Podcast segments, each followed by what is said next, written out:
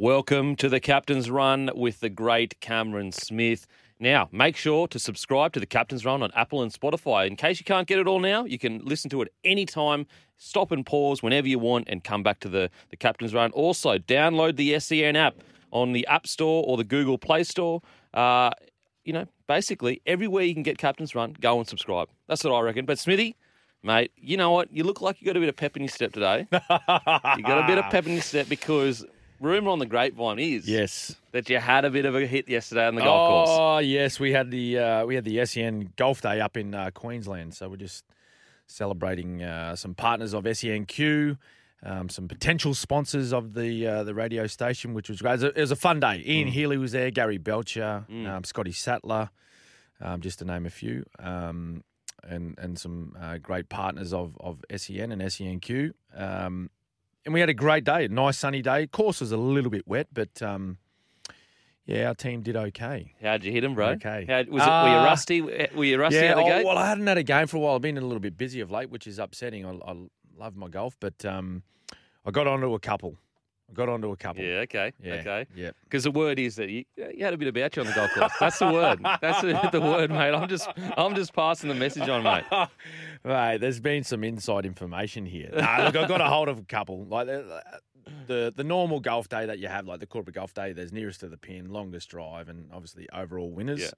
Yeah. Um, I got lucky on a couple of Yeah. couple of uh, tee shots. I have this, I have this incredible imagination, Smithy. Yeah. That it was you were on the golf course, everyone was watching, and as you went to a long drive, you yelled, "I'm the real Cam Smith." Did that happen? That did not happen. that did not happen. Although there was some gallery uh, forming because I think word got around that that um, Cam Smith was there playing golf. And I think they thought, "Oh, mate, the British Open winner, he's here. He's here. It's just little old me. The real golfer, the real Cam Smith golfer, he's here." But no, it was just they, they seen the le- the old league player and they said, "Oh, mate," they just went back to the clubhouse. Yeah. oh, I just bloody Cam Smith. Yeah, Who cares? yeah. Who cares? Um, No, it was a no, good day, mate. It was a How good day. Uh, well, absolutely huge week in rugby league. Uh, as we all know. Now, call in 1300 01 1170. We would love to hear your thoughts on all of the topics we're about to speak about, or text 0457 736 736, and we will answer your text messages. Bit on this week. Oh, mate. Holy. um, so we'll get to the biggest news. The biggest news of the week has been seven Manly players have chosen to stand down this week uh, due to religious region, reasons.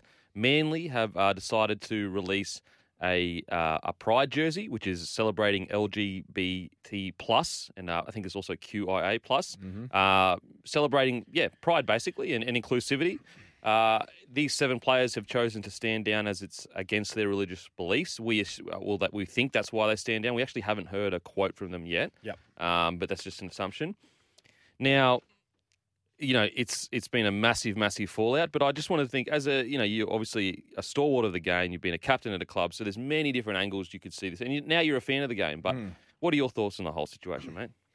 I I just think it's unfortunate, really, for everyone involved. Um, yeah, the, the the seven choosing to uh, not take part in, in the game tonight. I, I think it's unfortunate for the players that do have to go out and play tonight because it's you got to remember this is a huge from from a from a league point of view, um, and in in the context of Manly season, this is a huge game for them. It's it's eight v nine. Yep. Um, so you know the the guys that still have to go out and play uh, tonight, they're they're up against it now against a, a very good Rooster side who has found some form. Um, but yeah, I, I I look at it and just go, I, I, it, I just wish it would have been handled much better than, than what it's than what it's been done. Mm. Uh, I just think it, it could have been done so much better um, if the players were informed a lot earlier than what they had been. Like it was only they were only informed. We're led to believe only a couple of days ago. Yep. Um, so and these type of things can be like the, these one-off jerseys, and I've been a part of a few of these one-off jerseys. Um, when I was playing with the Melbourne Storm, like we, we were consulted Mm. um, as a playing group about uh, a jersey, and, and sometimes players were involved in the design. Mm. Um, you know, so we, we were sort of given um, sort of fair warning that there was a one-off jersey coming up, um, and if there was any sort of ob- objections, if if there was any, um, you know, you you could you could talk about them at an early stage. Um, and from that point of view too, like when there's a one-off jersey, that jersey needs to be presented to the NRL Mm. to be ticked off as well. So the NRL have known about this for quite some time. Mm. Like they have to okay, they, they own the rights to every club jersey in Mhm. the competition Mm-hmm. because they're playing in their competition. Mhm. So they have to give the, their tick of approval sometime ahead of tonight's game. Yep. Um, so there's been a lack of communication. Um, it's just unfortunate now that we're we're having players, you know, stepping down because of a, a certain jersey. From, you know, from my point of view, you know, like would I would I wear it? Yeah, I would, but you know, I don't I don't share the same religious views as as these other guys. So Mm. and and to then comment on whether they should be wearing it, I think that's unfair as well because you Mm. just you you don't know what their beliefs are and and how they come to that decision and and um you know what what they what they truly believe. So if that's what it is, it is. Mm. And I think we just we all need to move on. I think the lesson learned from everyone is that this this really needed to be handled better, and and I think the players needed an opportunity to to see and speak about this jersey much earlier than what they have. Mm. Yeah, no, I uh, I think that you know even like little things like my own personal experience, and this is just curiosity, but like you know the indigenous jerseys. I want to know what like what's on the jersey. What, Yeah, like what's it out of about? Out of curiosity. Like what's Mm. it about? Tell me about. You know, does it tell a story? Yeah. And I know that's a different kind of angle, but it's in the same vein of like just I just want to know about Mm. the jersey. Mm. Um, so I do think that it would have been much more preferential for them to be to you know talk to, and, and maybe it would have changed their mind. Maybe it wouldn't have. We, we don't know. Mm. Um, but it's I think it you know it helps. It would have helped the situation. I will say. The positive for this community is we're having this discussion. You Yeah. know, it, it had to have been had eventually, Mm.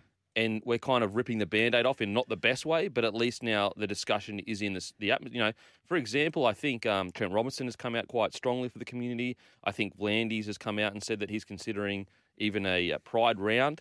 Mm. And so, again, it's very easy for me to say as a straight guy that doesn't have to deal with any of this stuff. Mm. But the positive is we're talking about it. Yeah. And who knows? Maybe we take a step further towards uh, a good thing for that community next year. Yeah. So, I, I I I don't know why Ian Roberts hasn't been put in front of the playing group well, apparently, so apparently they to, reached. to speak to them. Yeah, so they reached out to him, and and he and he said he was keen, but then I think that Just was nothing It. happened. Just it was just wasn't followed through. That's I mean that's what I've read with his quotes or whatever, Okay. which is it's just strange because he's the perfect guy to do Oh, it. He's the perfect. He, he could educate. He's the link between exactly.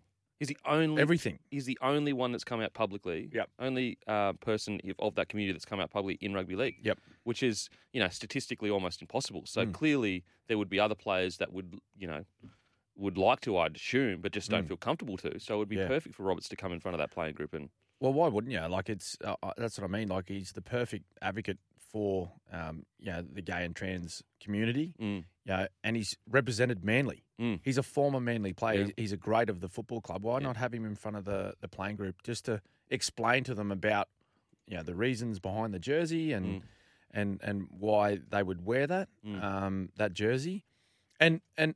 You know what? Let's not presume that that would change the mind of these seven players. all. okay, it, it probably wouldn't. If Mm. it's if it's because of um, you know religious beliefs, then it probably wouldn't. Mm. But at least they'd had, had the opportunity to sit down and have have a greater understanding of why the jersey was produced and why the Manly side Mm. would wear it, or why the Manly club would ask the players to wear it. Mm. Um, but yeah, I, I just think it just could have been handled way better. And, and the, unfor- the unfortunate thing about this, Kempy, is now it's it's almost hijacked. This is women in league round. I know.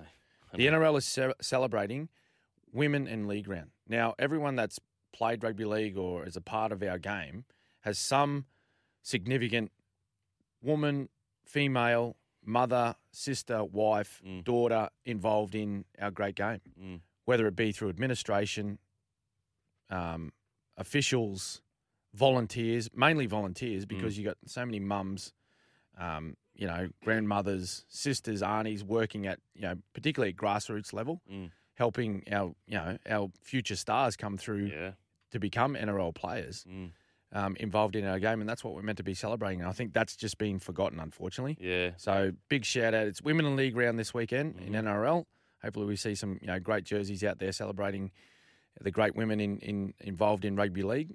Um, so we thank you to all the all- the females, women um, girls out there. There's girls playing rugby league. There's women playing rugby league. That was gonna. That's was gonna ask so you. let's let's celebrate. Let's make sure we celebrate. Um, you know, the great women in our game.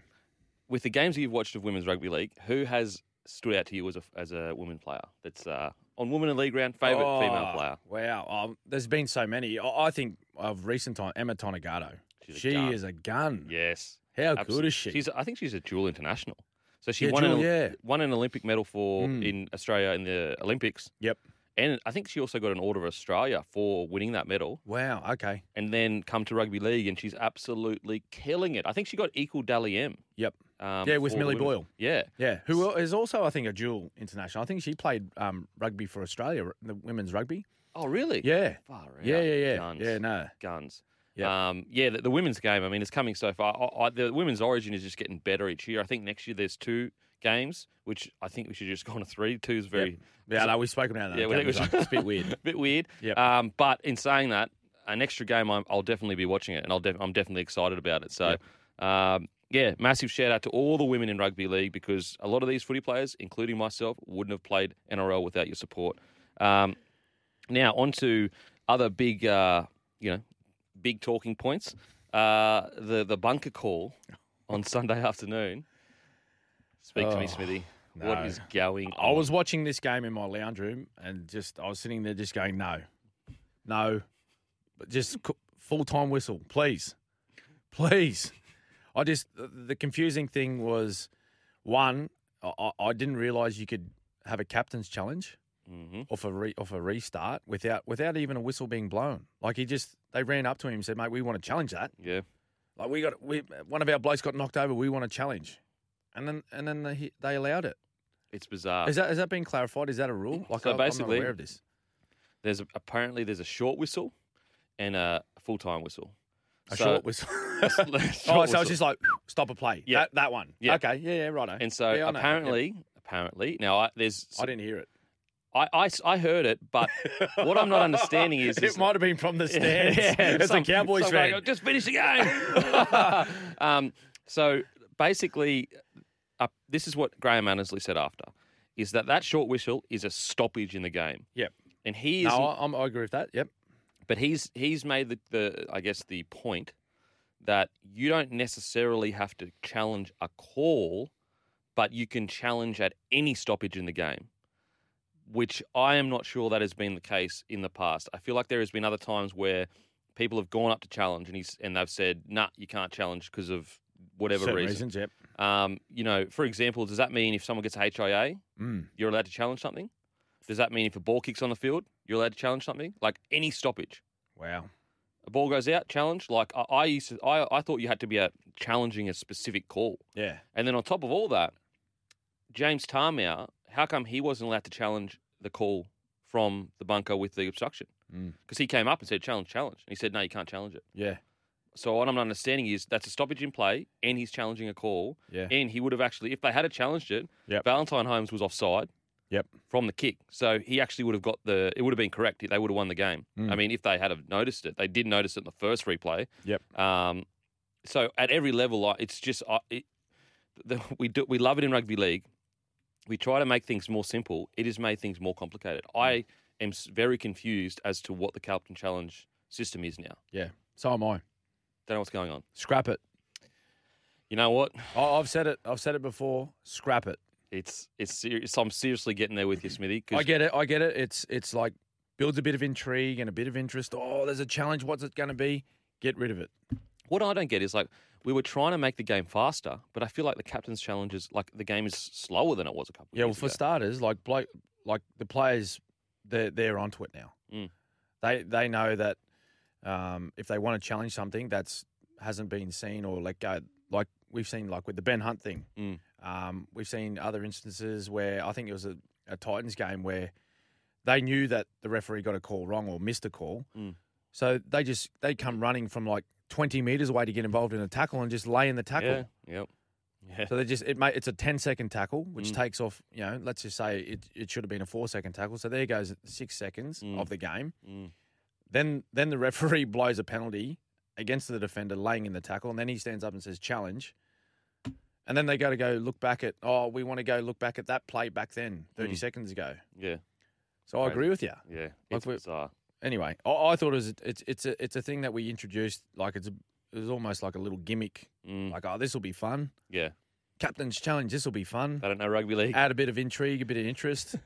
we'll rid find a way. Get rid of it. Well, Play- and they have. yeah. Coaches and coaches and players have found a way now to manipulate it, and they're not breaking the rules. yeah, they're they not. are playing within the rules that the NRL have gave them, but it's now changed our game. Yeah, absolutely. It's not as easy as just going, oh mate, if you see something, grab a Yeah, like like just you, yell out. Captain's Exactly. challenge. No, that's not. You got to stop the game. yeah, you know what I mean? yeah, and and like uh, you're right. Like before, it was when you actively saw something that you truly believed was the wrong call. That Mm. was what it was used for. Mm. Now it's being tactically used. Like for Yeah. example, the game it's it's five minutes to go. You're up by five. You've got a captain's challenge left. They just captain's challenge to slow the game down so that they win. Like you know what Yeah. I mean? So they get set. They're Yeah. fatigued. Like it's being used tactically For other reasons. Um, anyway, we're going to head to a break. Make sure to call in 1300 01 1170 or give us a text 0457 736 736 and we'll see you on the other side.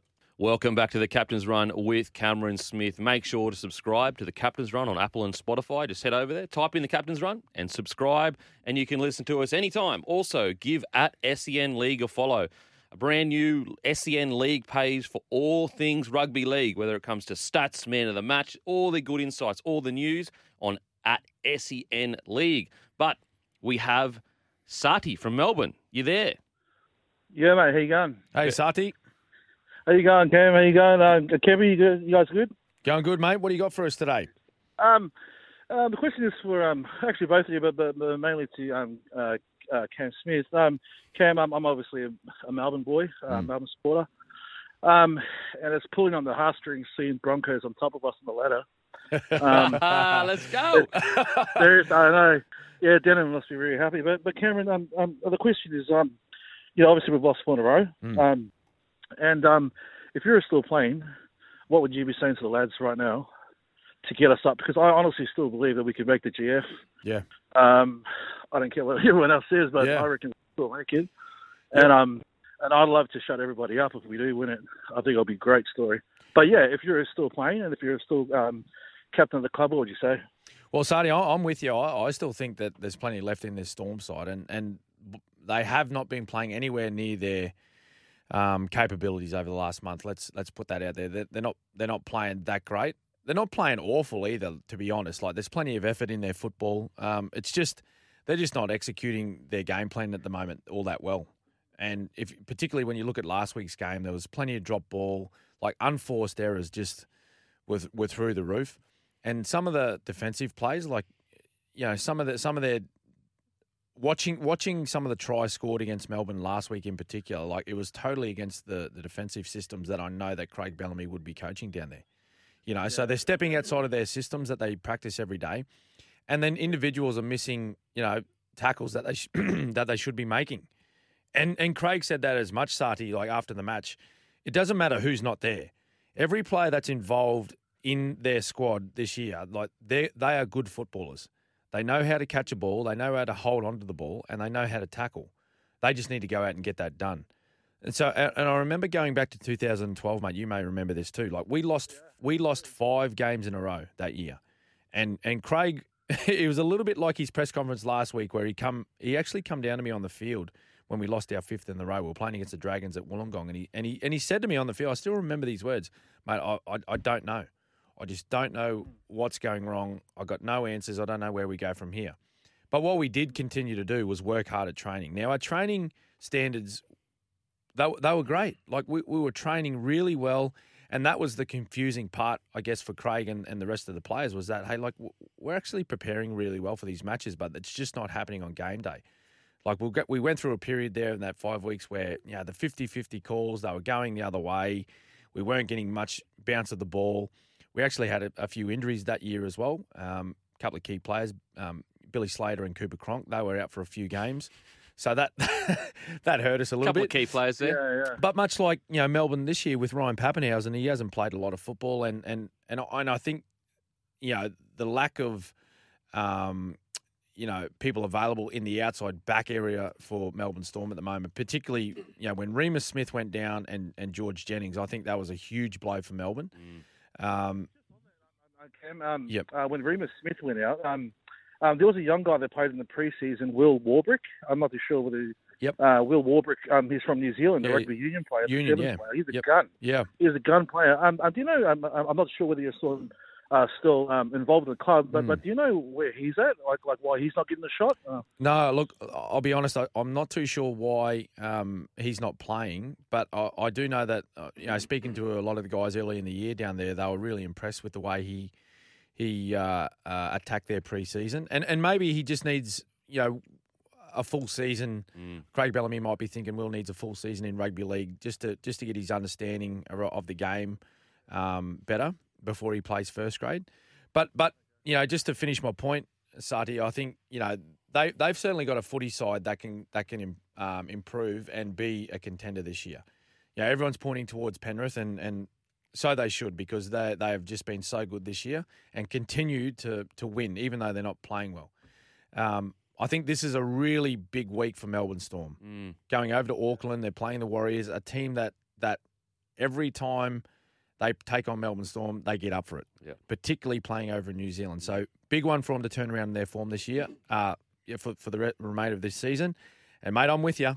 I'm with you. I'm not writing them off yet. I'm I'm not joining the bandwagon of all these people writing off Well, Storm. this one, sorry, just a thought. This one's not a question, but I was thinking when Craig Bellamy decides to hang up the boots, Hmm. um, have you and Billy Slater decided to um, um, take over the reins? It's just because you guys have done such a great job at Queensland, and I'm a, um, a New South Wales supporter, and I watch you blokes come in Yep. and get the boys up, and I'm thinking, wow, like that's just awesome. I'm like it'll be so nice just to get know, Yeah. the boys up, you know. Um, but yeah, congratulations to you and Billy. Yeah, thank you, mate. No, thank you. No, it was um mate, that's only three games. We just had to get up for three games. It's not it's not a full season like Mate, Craig Bellamy's been doing This for 20 bloke years. was dying not playing golf. He couldn't go a whole year coaching a team. He'd be on the course every second week. Good on you, Sadi. Congratulations, um, yeah, congratulations on both of you on, on your NRL careers. Um, Yeah, thank you, mate. Uh, Ke- um, uh, Kemper, you've got a great podcast there, mate. The bloke, um, I listen to all the time, so thank you. Thanks, mate. Thanks, Real- Cameron. really do All right. appreciate it, mate. Thanks, Sati, for the call. Uh, great call there from Sati. Uh, we've got some text here. Got some text here. Hmm. Stuart uh, from the Mudgeeraba of uh, oh Gold Coast and Mudgeeraba. It's me hometown, and Yes. uh, Smithy lives just around the corner.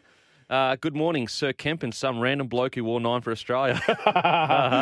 That's only a Mudgeeraba, Mudgeeraba. I respect it. It's the connection that we have, baby.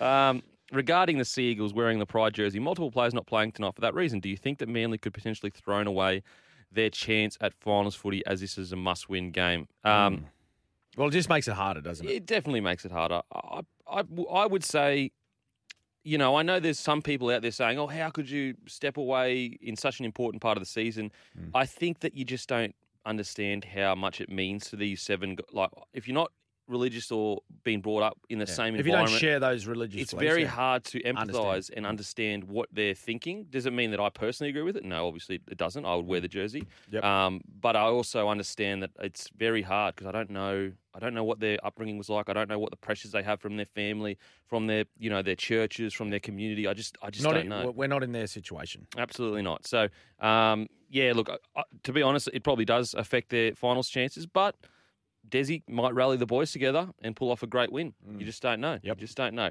Uh, more te- more text here. Uh, a Goat in the Beak. As finals footy fast approaches, who would you say has been the buy of the season up the mighty Broncos, Sean? Oh, by the season. Well, would it be Adam Reynolds Him or Townsend? and Kurt Capewell? I'd, I'd say him or Townsend. I'd probably even lean maybe more towards Townsend because he's played more footy this year. Okay.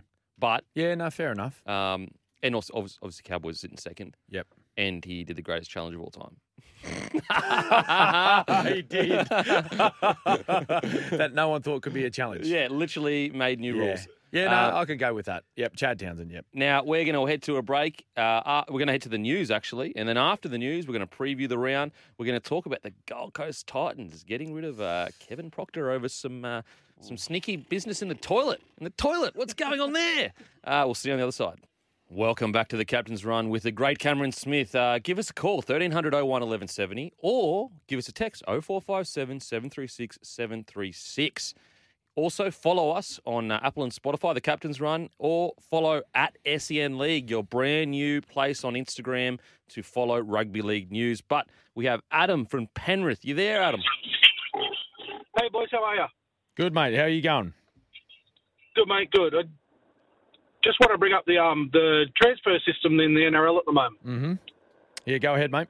Um, so they've got a, a top thirty squad at the moment, and then anyone out of that squad can be transferred. I think they should change it so that only the bottom five in the, any squad can be eligible to be transferred. Obviously, they're not their top line players, Mm. um, and it frees up this.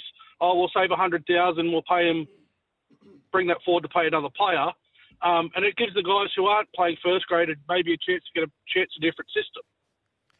Yeah, I mean, look, the, the tough thing with the transfer system is that it's it can become so complicated. You know, it's kind of like when you push down a, a little uh, mountain in your rug at home, and then it just goes Mm. Pops down up for- somewhere pops else. up somewhere else, and you're going, oh no, I'm in the same problem somewhere else.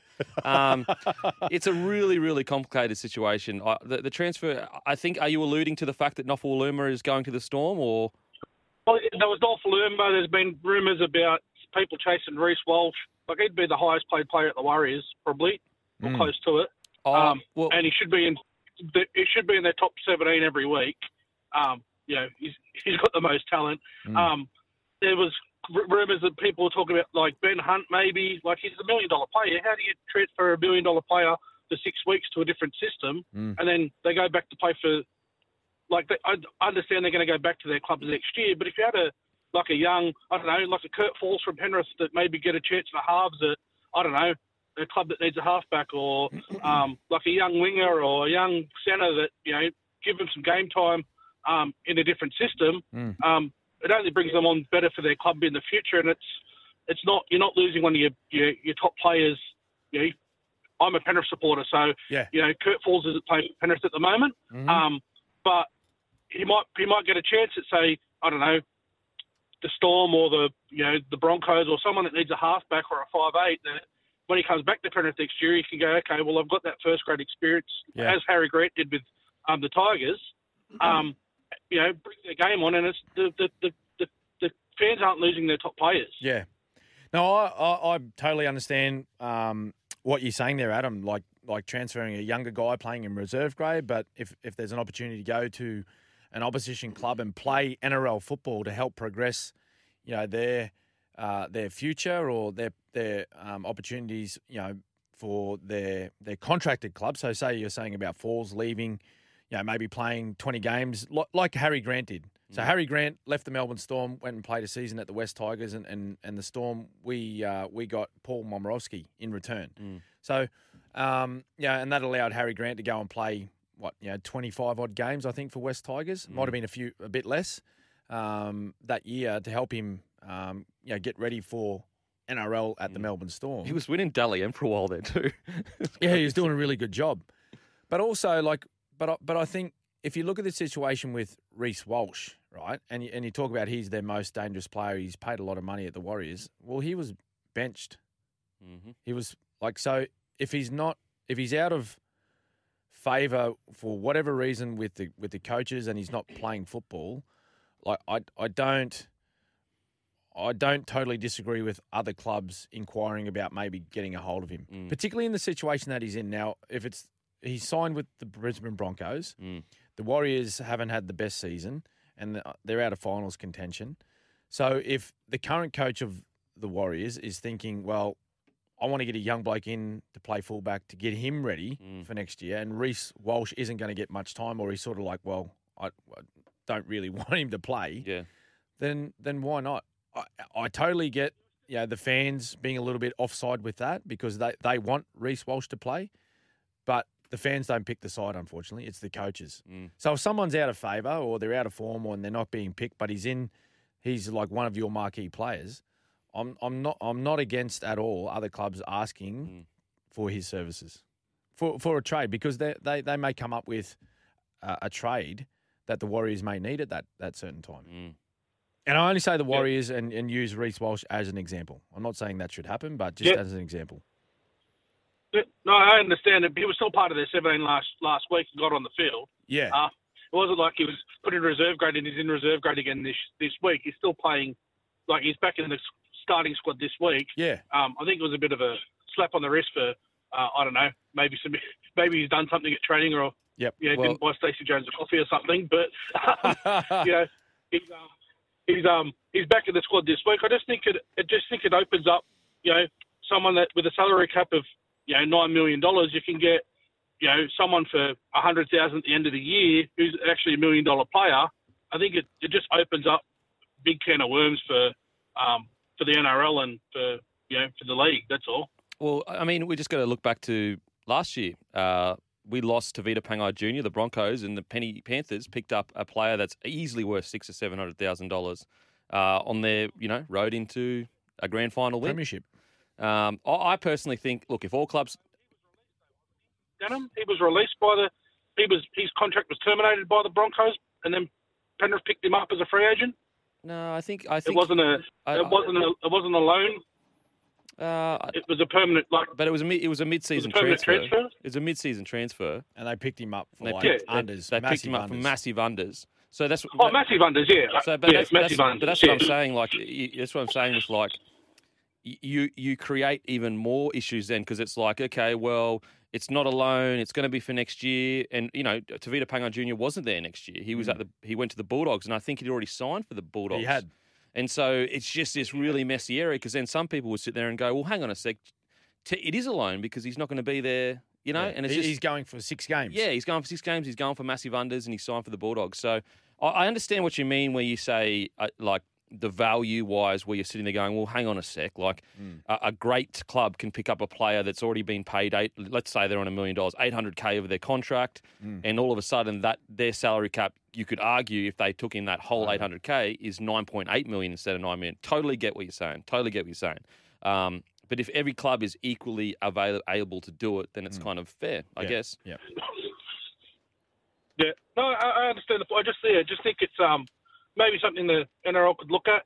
Um, you know, I, I'm a I follow a lot of American sports, so you can you can wake up in New York today and end up in Chicago tomorrow. Yeah, and that's right. Yeah. um, there's no salary cap though, so that's that's the that's the only problem with a lot of um, American sports. There's no hard salary cap. Mm. Um, they pay luxury tax, but um, yeah, it just I just think it's you know probably um brings a little bit of a grey area into the sport for the you know for for the fans, and it's a you know you wake up and you see as a as a as a worry supporter, oh Reece Walsh might be gone Mm. um for the end of the year. You're like, well, what's why do I pay my membership? Why do I turn up to games to watch these guys if the, this is what can happen to our best players? Like it's I don't know.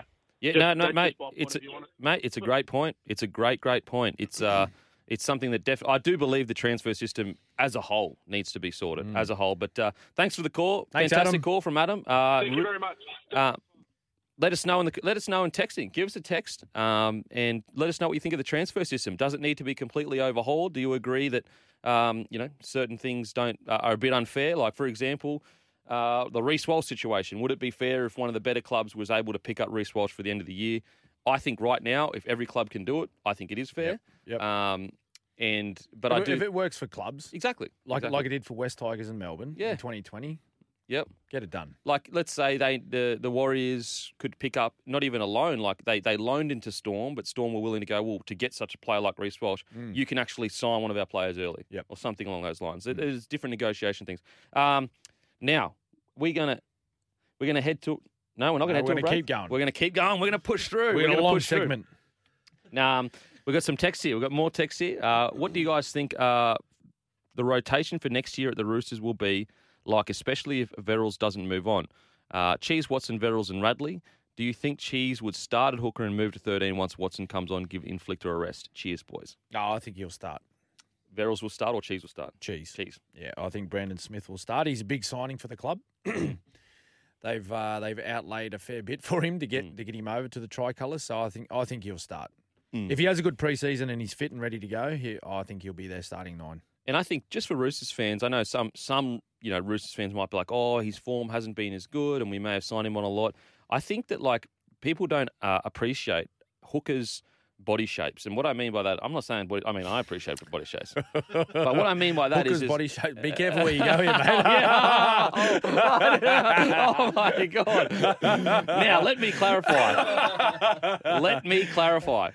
What I mean is, is that if if Cheese is training as the dedicated number nine, Yes. number nine Yes. for his team, he is going to be much lighter physically. Muscle mass Yep. is going to be much less. Mm. Whereas if he is training to be a 13, his muscle mass is going to be much higher. You Mm. know, for me personally, like the, the- my as a winger, they're trying to make me bigger. Every year it was like they want another five kilos, Yes. another four or five kilos. Mm. Got to the point where I was like nearly over 90 kilos when in my best footy I was 82 kilos. Yeah.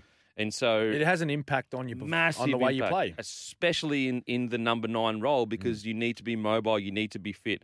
And so I think that with Brandon Smith, a full preseason playing at number nine, we're going to see his best footy at number nine. Yeah, and and I think if, if they're thinking of using him in that sort of rotation of you know starting nine and then coming off the Mm. field, say let's say let's say he might play, you know, thirty minutes, or even if he punches out the first forty, and then he comes off just after half time for a short spell, and they put him back in the middle of the field in the ruck, playing as like a thirteen. Yep. Then he has to. They just have to work out, you know, his his best weight or his physical, um, you know, preparation to play both positions. Mm. He's Yep. got to find the happy medium. Mm. Wh- Where where where am I going to get the best out of myself when I'm playing nine? Because that's that's my um, starting role. Mm. But then also be able to transition into that 13 and, and be able to take the wax and you know carry the ball strong and Mm. stand in front of the big man. Well, he's going to like it doesn't change def- from you know defensive point of view. He's Yeah. defending in the middle, but Mm. you know just being able to have that that punch when he's carrying the ball Mm. as a 13. Just just he's got to find that happy medium. Because uh, you know better than anyone, Smithy. Like if you if you're a bit lighter, when you get hit in that contact, you're always getting Oh, dominated every time. It's a huge difference. Yeah. I, I, I, mate, I played one game, right? I played one game of footy, and I was a, I was a little. I'd, I'd been in a good paddock. Okay, right? Uh, okay. But this is a, and and this is a world club challenge. So we Yep. played against Leeds. We're over in um, we're over in in the north of England, and uh, I weighed in before the game ninety four kilos. Ninety four. 94. Now I played my nearly my entire career, except for the first couple when yeah I was just a young, young fella and Mm. um, starting out. Anyway, but I played the majority of my career anywhere from sort of you know 88 kilos to 89 in Mm. in that range. So let's say 89 kilos. Mm. I went out for this game at 94 kilos, and I, I got around the park like still okay, Mm. right? Um, but like you said, like that extra five kilos, like the tackles, it was like, mate, I don't feel a thing. Mm, yeah. When I'm tackling these big front rows around at me, I'm like, mate, how how easy is this? I don't feel like I'm not getting whacked Yeah. backwards. I, mate, Yeah. I can stand my ground. yeah. It's You know, crazy. eh? when you're when you when you're taking them to the ground and you and you're holding them on the ground, like you, it's it's easy. Absolutely. But um, yeah, I was I, I got a little bit puffed. It was, uh, the lungs blew out pretty quickly. I was just like, "Ugh, this, I don't feel overly comfortable. You were explosive hooker. You were No. known as explosive. Mate, I was dead set like Brandon Smith. Then. How good. Uh, we're going to head to a break. After the break, we'll get back to your text. Give us a call. Had a great call before. We want more calls like that with uh, great insight from Adam. Um, 1300 01 1170 or text 0457 736 736. After break, we're going to talk about David Nofoaluma potentially Ooh. going to the Storm and also Kevin Proctor. What's doing there? Mm. See you on the other side. Time now to break down the best hands in the NRL. Thanks to Schnitz, the best hands in the schnitzel business. Welcome back to the captain's run with the great Cameron Smith. Best hands, thanks to Schnitz. I tell you what, I think I yelled "Holy Schnitz" about a million times. We've got that. We've got that segment later, but I tell you what, I can't stop thinking about it because snitties they're the best Snitties in all the land. But what are you, what are our best hands segment for this week, Cam? We have. I'm going to give one point to James Tedesco, um, and he had an absolute blinder. holy. Absolute blinder last week. 300 plus meters, scored a try, set a couple up, but it was his pass. Um, when he when he took on the line, went through Adam Clune, and the flick pass behind Adam Clune's back for Daniel Tupou, Mm. um, who scored his second try against the Knights. That's one point. Kempy, I've got two points. Joseph Suali'i. Um, I couldn't believe how high this man got off the ground. Amazing. Like it's just unbelievable, and he's draw starting to draw comparisons to Izzy Folau, Yes. like his ability in the air. and they're apt comparisons, in my opinion. Yes, um, and this guy could, I don't know, like could he go past Izzy? Well, Izzy Honestly? only played our game for like a handful of years. So the year that Izzy left, he was the lead, one of the leading try scorers as a centre. That's Yeah. how good he was going, and no one talked about it because he was leaving. And he broke. What he did was he broke the um he broke the Storms like season try scoring record as Billy Slater. Like, It was like I think he scored like twenty seven tries that year or something. the year he left, he scored 24. Well, there you go. So Crazy. incredible. Um, uh, Joseph Suali'i, uh, he's he's leaping up of the crossfield kick, and then he's offloaded James Tedesco. I was talking about the try he scored, Mhm. James Tedesco. Great combo they got there. But the three points, my old mate from the Storm, the Fox, Josh Addo-Carr's two intercept tries Bala Fox. Against the Titans. What was he yelling as he was running down the field? Do you reckon? I Let's reckon- trot, baby. Yeah, Let's trot. hundred percent trot. You I he reckon? that the whole time. You know, like how Braveheart yells freedom. Yeah. He would yell trot. um, but there, three points to the Foxy. He's playing well, the Fox. mate. He's actually I t- checked out his stats. He's actually I like having statistically the second best year of his career. There you go. Incredible stuff from the Fox. We're going to head to a break. After the break, we're going to answer your texts and your calls. So make sure to call in 1300 01 1170 and we'll see you on the other side. Welcome back to the Captain's Run with Cameron Smith. A whole hour done and dusted. Now, Gone already. it's done and dusted, Smithy. That's how quick it's gone. Uh, make sure to follow at SEN League on Instagram. It's the new place to get all your NRL news. Uh, now, we've got some text here before we uh, head to a break. Uh, massive Storm supporter and just recently got my good friend who supports Broncos on the SEN crew. Well, Oh, thanks, mate. Appreciate it. Um, hey, Goat Beak and Goat Smith. just wondering if you boys think the NRL should introduce a play a play-in tournament similar to the NBA, where seven to ten uh, played out in a mini three-game tournament for the last two final spot, and the top six teams were awarded with a week off. I will say, Mm. I don't. If I don't know if you could rejig the final system, but I, I do think that we should be taking advantage of that bottom 8 mm-hmm. S- That make it still enjoyable and interesting for Yeah. the fans. Yes. There should be something going. Like for so example, it's not just oh you're gone. you're gone. Like so, for example, Titans are gone, Knights are gone, Warriors are essentially gone, um, Tigers are gone. Mm-hmm. That's four teams, four whole teams. Season over. Season's over. If we had some kind of system where they were still competing for something, I don't know, like whether it was money or or mm. something, I, I just Incentivize that bottom. incentivize it, get the fans involved, so the rest of the season is in a write-off. Um, I think we should definitely look at that. Great text. We'll see you on the other side. Welcome back to the Captain's Run with Cameron Smith. Remember, you can catch up on anything you missed from the show via our podcast, which you can download now on the SEN app, or you go to Apple, you go to Spotify, you subscribe, you can listen to it anytime, you can stop, start, all that good stuff. Give us a call, have your stay, 1300 01 1170 or text 0457 736 736 and give us a follow on Instagram at SEN League for all of your rugby league news. Speaking of rugby league news, absolutely huge news out of the Melbourne and Tigers camp. Mm. Nofoaluma looks set to, hasn't been confirmed yet to my understanding, but looks set to be joining the Melbourne Storm for the rest of the season due to the outside back shortage. There's been 15 long term injuries at the Storm this year. It is the most of any club in the competition. Thoughts on this, Smithy?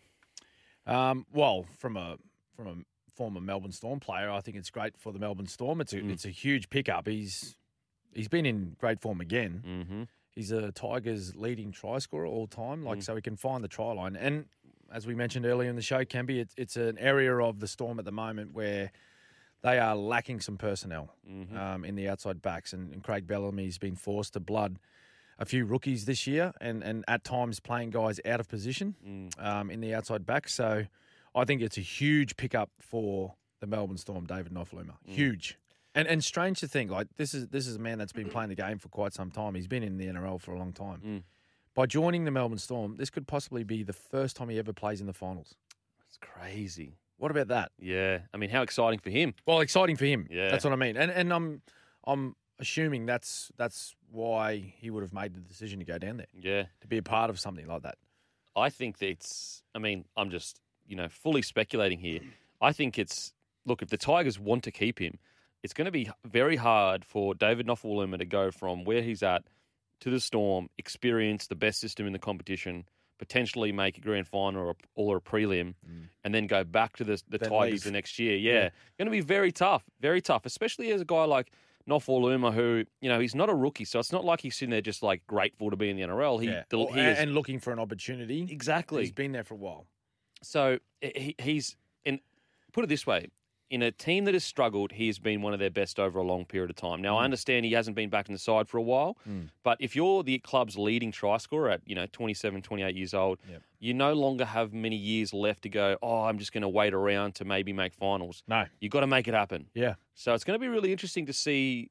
You know, also it's I want to see what level Nofoaluma can go to in the Storm system Mm. because he's one of the best ball running wingers in the competition, literally. Yep. Um, And there's no doubt Craig Bellamy, he Nofoaluma would have been a guy on the radar because I remember going back, you know, when I was playing with Melbourne Mm. and in our preparation and in our previews, every every time we played against the West Tigers, David Nofoaluma would be mentioned Yeah. multiple times by Craig Bellamy yeah. around, you know, his ability to carry the football, Mhm. his try scoring ability. So like it's it's a no brainer. Mm. He would have been thinking, you know, who who who are the more dangerous outside backs that I coach against? Mm. and Nofoaluma's one of them. Yeah. So they threw the threw the question out, and they got the answer they wanted. Mate, seeing him in a purple jersey. So is it confirmed though? look, it's it's like, all where's this at? Like, yeah, that's it's, what I mean. uh, Like, multiple outlets are reporting it's essentially a done deal. Yeah. No one's come out and denied it, so it looks like when I seen when I seen the the deal was done, um, well, when it came out yesterday, wasn't it? hmm I was thinking maybe would he would he make the trip to New Zealand and, Wow. and represent the Storm against the Warriors this weekend because they're over there now. Mm. They're over there now. I think they I think they left yesterday. Uh, the Storm. I mean, that'd be crazy. Uh, Mm. It'd be great. It's a it's a baptism of fire away in New Zealand. New Get Zealand always absolutely get him in. I mean, fifteen long term injuries. Mm. You're top. It's only a top thirty. Yeah, and, and particularly right now, like the Storm have dropped out of the top four. Mm. They are sitting fifth. So imagine if they imagine if they lost this one, Kempy. Now I know you're fist pumping at the moment because your boys have leapfrogged my boys. Yeah, baby. Who's sitting in for, Smithy? Who's sitting in for? I've got to take my wins where I can get them because you boys Yeah, are no, always up the enough. top. Bloody hell, you are always up the top. Now, mm. all you Storm fans, you know what it feels like to be a normal supporter that has to deal with loss. has to deal with loss. You always have to, you know, I always, I've always like been jealous of Storm supporters because I'm like, you constantly, you know, your weekend is going to be good because your team's going to win. you know, like you don't have to worry about, oh Yeah. man, my team's got pumped. So, um, yeah, look, really interesting times at the Storm. Really interesting times. Mm. Uh, we'll get more to the Storm. We'll talk more about their form and you know what's going on at the club on. there later on. But now on to a former Storm player. Then he moved to the Titans and was a key key player for them for a while. He actually captained for a while. He, I- I'm not sure if he's a part of their senior playing group, but uh, you know I probably remember him more as a Titans player than a Storm player. He spent more of his time, I think, at the, the, the Titans. Uh, but Kevin Proctor, he's been let go from the Titans uh, because of vaping in the bathroom uh, toilet uh, at half time The sh- in the dressing in the in, sheds. In the sheds. Yeah. At halftime in the sheds, uh, the, on the Titans on the weekend while they were playing the Bulldogs, he uh, vaped and then he videoed himself and posted it to his social media. Um, and the Titans said, uh, "Sorry, bro." Um, Is that what they said? I'm pretty sure they called him in. They said, "Sorry, bro." Steve Mitchell, the CEO, Yeah. said, "Sorry, bro." He says, "Sorry, bros, you're out of here." Um, you know, so look, the Titans have uh, relieved him of duties. Thoughts on this whole uh, situation? Yeah. Well, well, first up, like, it, it's a, it's not a smart move by KP. hmm All right. It's uh, and I know Kev. I've known him since he first joined the the Melbourne Storm when he was a young man. He was a teenager, Mm. and um, you know, like he's had his misdemeanors o- over his journey in the NRL, and you know, like it's it's it's it's it's been a, a learning progress for him across that time, but. He, he's smarter than what he's just he's done Mm. over the weekend. Mm. He's smarter than that. It's there's no other way. Of, it's just a it's a dumb move. Mm.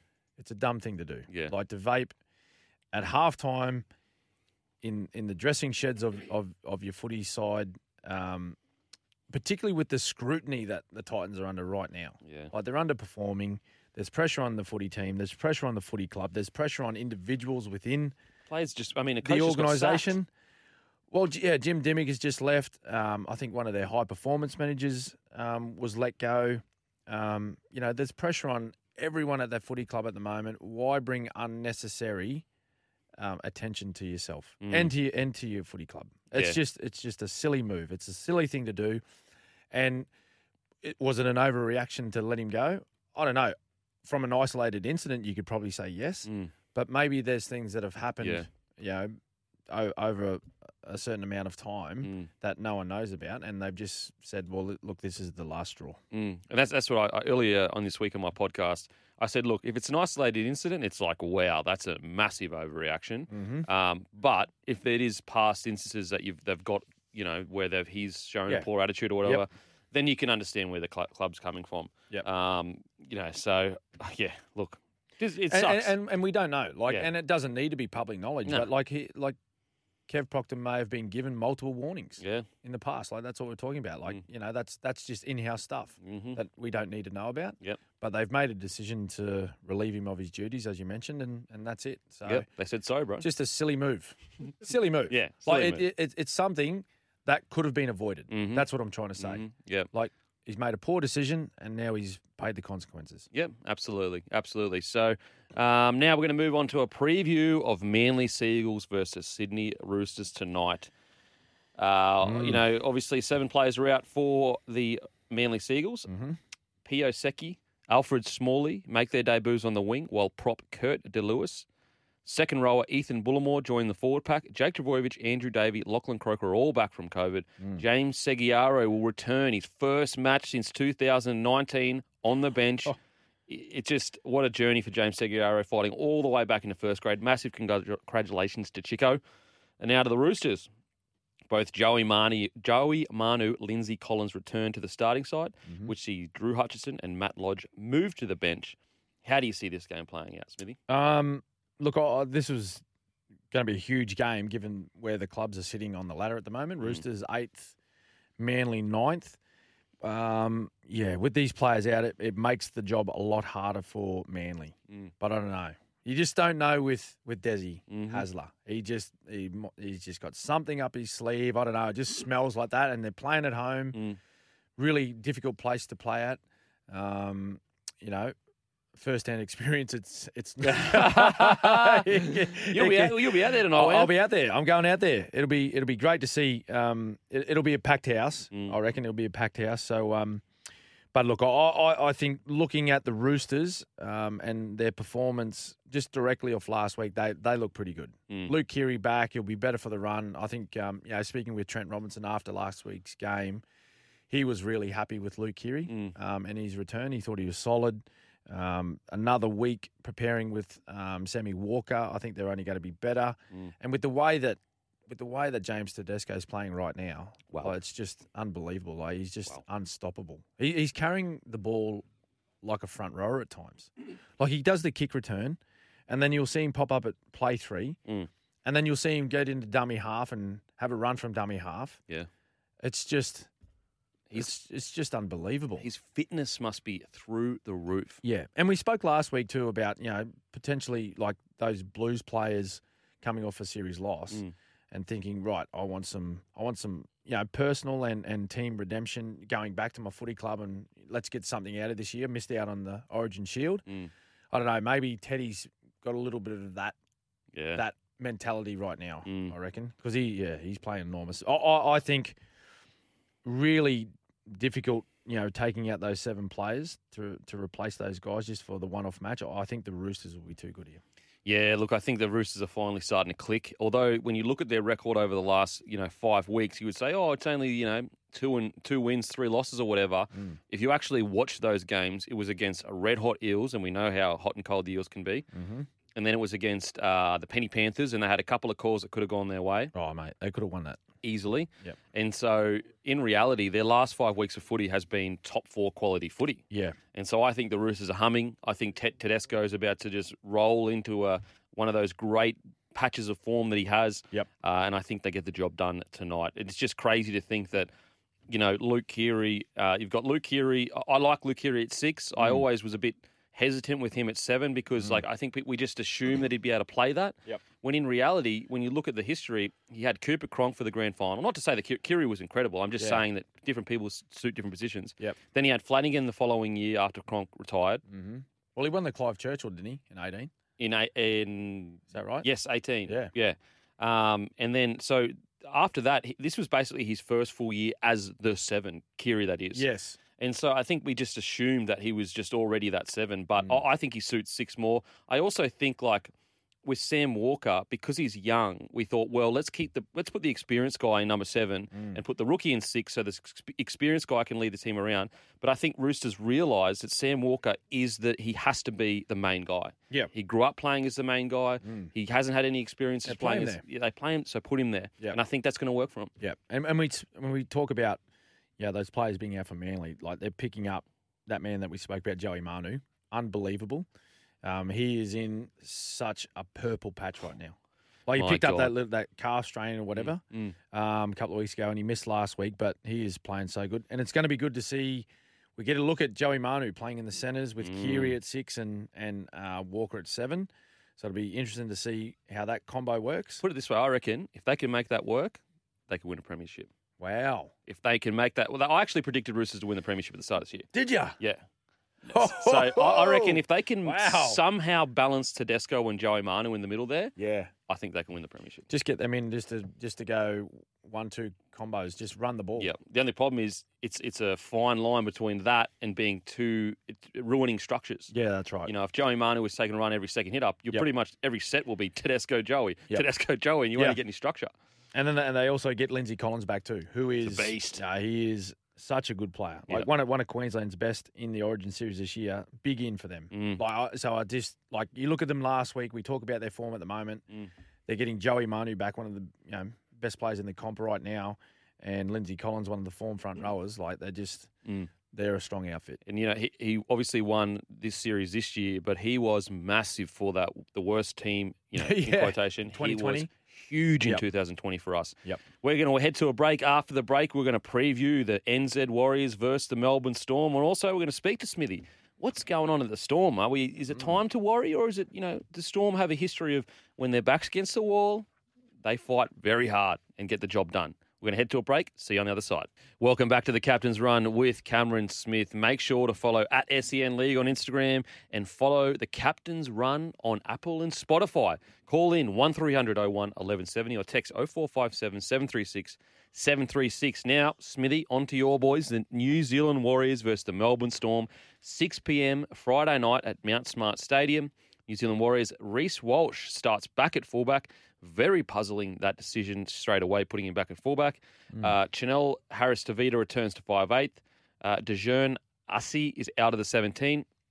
Jesse Arthurs is out with an injury, which I actually think is a massive loss for them. He's probably their best defensive centre. Uh, Marcelo Montoya moves to the centres and Eddie Kosi to the wing. Melbourne Storm team news Craig Bellamy has named an unchanged starting 13, while Jordan Grant is a new man on the bench in place of Tom Eisenhuth. I mean, I don't even think Bellamy has players to make a change. No. Um, speak to me, Smithy. What's going on at the Storm? Um. Well, first up, like you got to acknowledge there's a fair few injuries. I don't think they've faced an injury crisis like this Mm, um, in Craig Bellamy's tenure as coach. Mm. Um, but you know, he, he he won't shirk it, and he always, when you hear him talk, he's it's not about who we don't have, it's about who we have and expectations around those players going out and performing, and that, that's that's as simple as it gets. Yeah. And at the moment, the the team's not performing. Mm. They're just not performing. There's plenty of effort. There's plenty of effort yeah. and that's a great sign. You, I reckon, you'd be more concerned if they were lacking effort in in particular parts of the game. Mm. Um, but they're showing a lot of effort. They're just the, the execution in their football is just not there at the moment. Mm. Yeah, with with simple drop balls, particularly unforced errors, Mm. like drop balls into play the ball, passes going to ground. This type of stuff. It's Mm. attention to detail. It's something that the Storm have been so good at for a long time. Mm. And and when you hear people talk about Melbourne Storm, say, "Oh, that was an unstorm like performance," that's what they're talking about. Mm. Yeah. Mm. is that th- they've been so clinical for a long time. You got to remember, like this, it's a very looking Melbourne Storm side now. Mm. They've gone through a lot of change, Massive. a change. lot of change. Mm. So y- you can't compare apples with apples. Mm. It's a very different Storm outfit now, Mm. but that doesn't that doesn't minimize the standards that they have there. Mm. And and and Craig Bellamy wouldn't have. There's he wouldn't be training any different now to what the way he would have trained the team ten years ago. Yeah. Slight changes, obviously, because the game has moved on. It's Technology, progressed. science, all that kind of stuff. He's progressed as a coach. But what I'm saying is, like the general training um, principles that he's had from the very beginning, he'd still have now, Mm. and that's all about working hard, being very good at the at the basic principles of rugby league, Mm. and that's catching the ball, Yeah. holding the ball, and tackling. Yeah, being aggressive. Tackling. Yeah. Make your tackles. Mm. Hold the football. Hey, it, it sometimes it is really that simple because Yeah. because you the thing when you get to NRL, you have usually in most NRL squads, especially a Storm squad, you have naturally talented players that will find space. Yep. they'll find the space. Yep. I just want to ask you, you personally, when was a time you know you guys had so much dominance, and I, when was a time where you actually personally were say captain and you have lost three or four in a trot and Mm-hmm. Yep. it looked like uh oh we're we're not at the level that we probably should be. Yep. Has any been for your tenure? Well, yeah, that 2012 year where we lost five in a row. Yep. That was uncharted waters for me as a as a well, not just as a captain at the Storm, but a, a Melbourne Storm player. Mm, I think prior to that, like the worst we'd ever done was two in a row. wow. So as soon as we went three, people were like, "Wow, the Storm are gone. What's happening?" Yeah. We we lost four, and they were like, "Nah, gone. Write them off." Five, they're like, "Oh, blow it up." Like, yeah. Change the whole club. Line through them. Mm. They're gone. They need to change their roster, and then we Mm. went went on to win the premiership. Wow. Now, I'm not saying that the Storm are going to do that this year, or you know, but but certainly if they get things right, they're a threat. Mm. Like like write them off at your own peril. Mm. We've seen we've seen so many pe- people do it in the past, and as I mentioned, they're a different footy side now. Mm. Okay, like let's let's let's acknowledge that also. They're not the Melbourne Storm of you know previous years. Mm. They've been, they've had a huge turnover in personnel. Yeah, you look at you know a few a couple of guys that they lost last year that was so important to their their season. Josh Addo-Carr, Dale Finucane, Nicho Hynes. Mm. Okay, three big losses from last year alone. Well, the grand final win. I, I said this earlier on 2020? in the week. Well, yeah, I said this earlier in the week. You're the only club that's bench, entire bench, became marquee signings for other clubs. and so Yeah, the Storm are in this crazy position where you're actually developing too well because and you get usually picked to pieces. Exactly. Mm. And whereas like most benches aren't going to get marquee offers to their contract, like they're not going to get six, seven hundred k offers. No. And so there's a huge difference between the bench. You know, let's say you are a bench player for the whole season, you're on usually around the 200, 300 mark usually. Whereas they're getting offered six and seven hundred k, it's almost impossible to say no. Whereas mm. most other clubs with bench players, they get a, they might get offered three hundred k instead of two hundred k. Mm. And so Storm, th th- all of that development over the last five years has just been completely ripped from the club, and in, mm. it's the way the salary cap works. There's nothing Yep. wrong with it. Yep. But it, your, for, for example, I'd argue your Storm bench in 2020 was as good as any bench ever. You got you had Tino, Dale Finucane, Nicho Hynes that didn't even get on the field. That's Yeah. how strong you were. Um, and Dale Finucane. Mm, Brandon Smith. Ah, sorry, Bennett Smith. Mm. All four of them marquee signings for other clubs. Yeah. Incredible, incredible. Um, so, and I've said it a million times before. Craig Bellamy is the greatest development coach of all time. There is no argument about that. Yeah, and the way out of it is, and I think we've had a few callers, um, uh, well, sorry, a few text messages from our listeners asking me about what would I be doing there. The thing they can't do is look for the easy option Mm, and go like panic. We've lost four in a row, and Mm. just look for the the quick kill Yeah. or the easy easy way to score points. They need to drill down and just do, as I said, those basics really well, mm, and they take persistence and patience and hard work. mm. That's how they get themselves out of this. Yeah, Well, I mean, it's funny that they're playing the Warriors, but when I was at the Warriors, Brent Tate, you know, when I was um, when I got dropped into reserve grade, he, he just he said the exact same thing. He said, just control the things you can control. Don't think about the crazy plays and all No, that no, kind of stuff. He said, uh, if you if you work as hard as you can at the things you can control. It'll swing for you eventually. Yep. Eventually, it will come. As long as you're being honest with yourself and working as hard as you can. And I think, I mean, the Storm, they absolutely can turn around. New Zealand, New Zealand Warriors, tough year, um, and I think they're in a bit of a precarious situation because they don't really have the players there to prepare for next year yet. Yeah. Um, so hope you know they're at Mount Smart Stadium. Mm. They're going to come out with a lot of vigor. I think it's just going to be a cracking match. Yeah. It's good to see Reece Walsh back at one. Absolutely. Smart move. Absolutely. Now, after the break, uh, we're going to break down which young players are climbing up the Bailey ladder after 19 NRL rounds. See you on the other side. Worksite trusted for over 60 years. So if you're a tradie that needs a worksite ladder, go to Bailey Ladders. They they'll get the job done. You know they've been around forever. They'll pass all the requirements, and you know they're sturdy and gonna last. Bailey Ladders. Bailey Ladders, 60 years, mate. 60 years, mate. Uh, who we got here climbing Crazy, up the Bailey ladder? crazy. We've got uh, number one.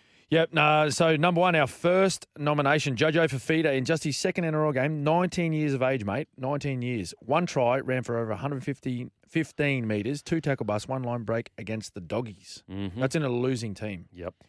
Fair effort that. I, Um, I, I love his aggression. He's a he's really good in contact. He's he's energetic. He's exactly what they need as a club right now. Mm-hmm. Is energy. Uh, Asu Kepaoa, he was famous for a lot of wrong reasons in this game. Uh, Was he the one that nudged? Was he? He was going back to the ball. Yes, I think so. Unfortunately, yeah, yeah. Poor fella. He played well. Yep. So in the losing side, he's only 22, had a try, ran for over 120 metres, Mhm. one line break against the Cows. They were fantastic, the West Tigers. They were. Now, you could probably say, you know, the Cowboys were like, yeah, we're playing a team coming last. Like, we'll be okay. Mm. We're second. We're playing at home. But I'll tell you what, West Tigers, if they play like that every week, hmm well, that, and that's the thing, hey, consistency. That's Oh, what we mate. always talk about. That's the difference between the good sides and the sides down the bottom of the ladder. Like they, they can play good footy. Mm. They just can't find it every week. Yeah. Well, they, were super impressive. That- I, I totally agree, and and you're right. The, the the difference between the best and the worst. I mean, the difference between the tippity top that win a GF, I think, is you know your your roster. Mm. But the difference between finals footy and not finals footy is consistency. Yeah. easily. Um, but Asu Kepaoa, great game for him, for the young man. Um, and number three, though.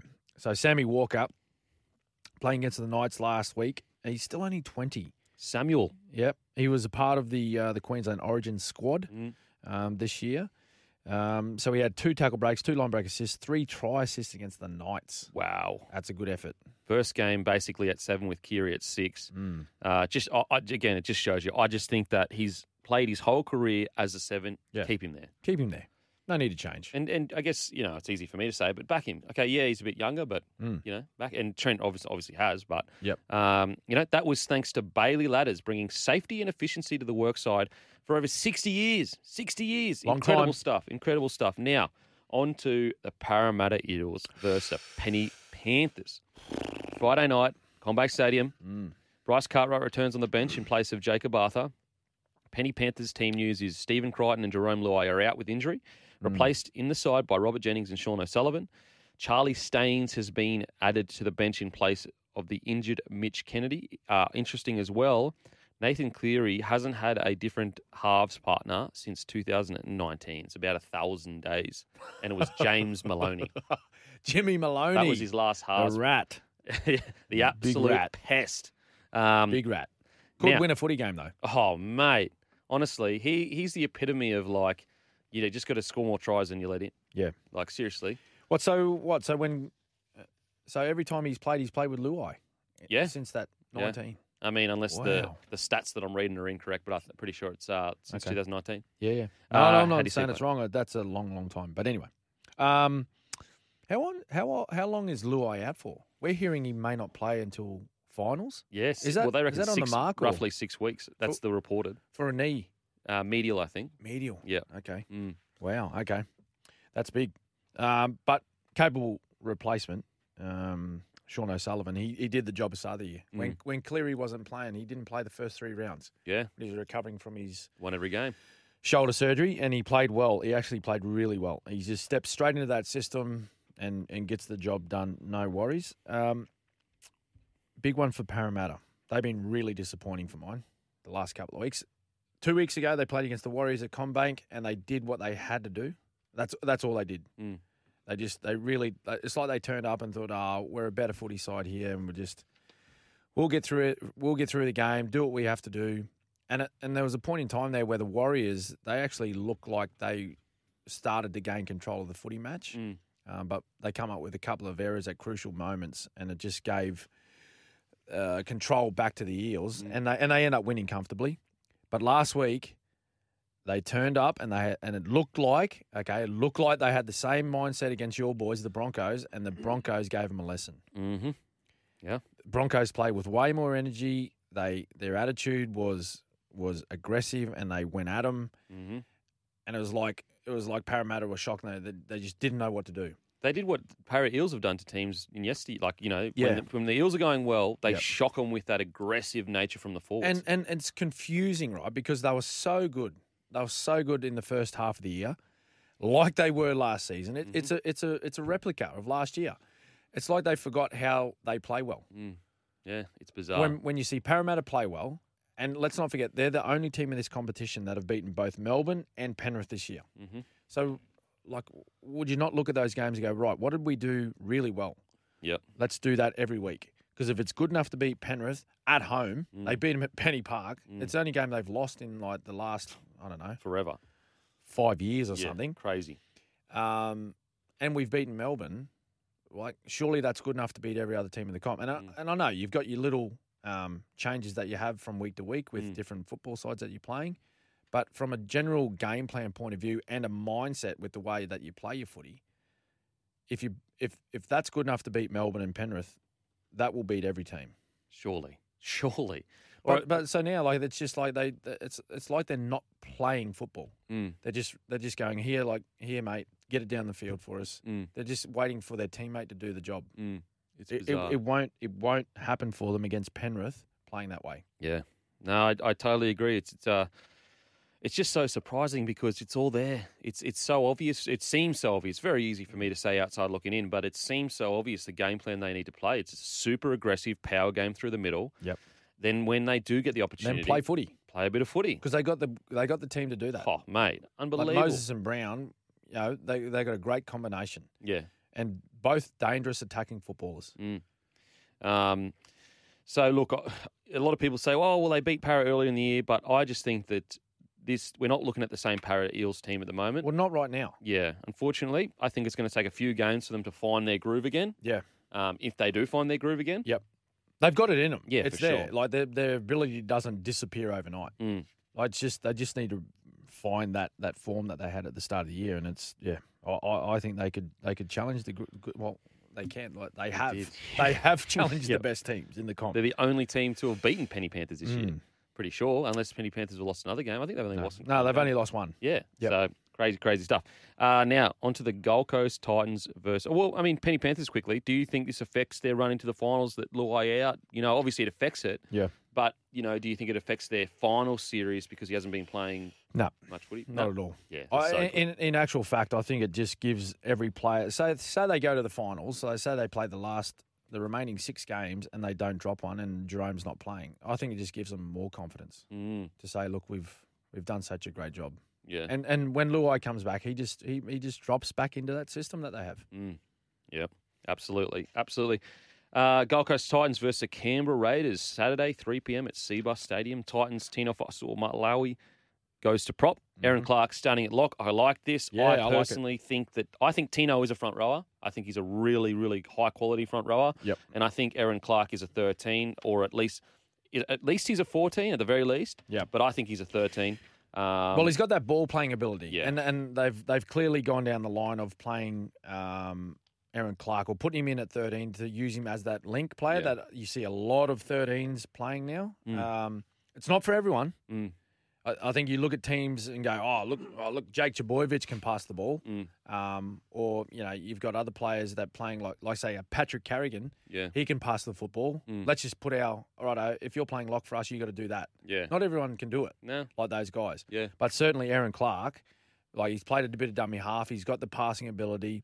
He's got the he's got the ability to you know look at the line, use his eyes, know Mm. know who to hit. Like if he if he's got a guy, you know, punching that that that lead run mm, um, tied off him or a half out the back, he's got the ability to, to pick the right option. mm. Um, so yeah, I'm with you, mate. I, I, I like it.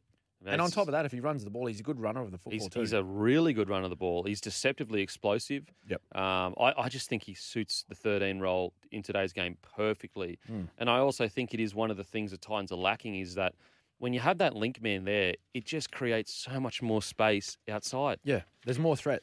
Way more threat because you force the, the men in the middle to be honest and Yes. stay square. Yes. Whereas if you've just got a big fella that they're like, mate, he's clearly passing. He, he's not got no delicacy whatsoever. It's like we're just going to slide off. Well, one guy I just I, I forgot to mention who's probably the best in the comp at it, Isaah Yeo. Yeah, gun. You know what I mean? Like you, you just see what he creates for Luai and and uh, Cleary It's, it's- as that ball player in the middle I guarantee you, any try you see scored, usually on the wing for The- Penrith. for Penrith or, or you know most teams in the top tier, the space was created in the middle of the field. Yeah, it starts it starts way inside. Absolutely, because if it's not if they're not held square and kept honest, everyone just gets up and Mm. Yeah. slides. Defense too good now. too way too good, and they can identify it if they're not going deep into the line. So.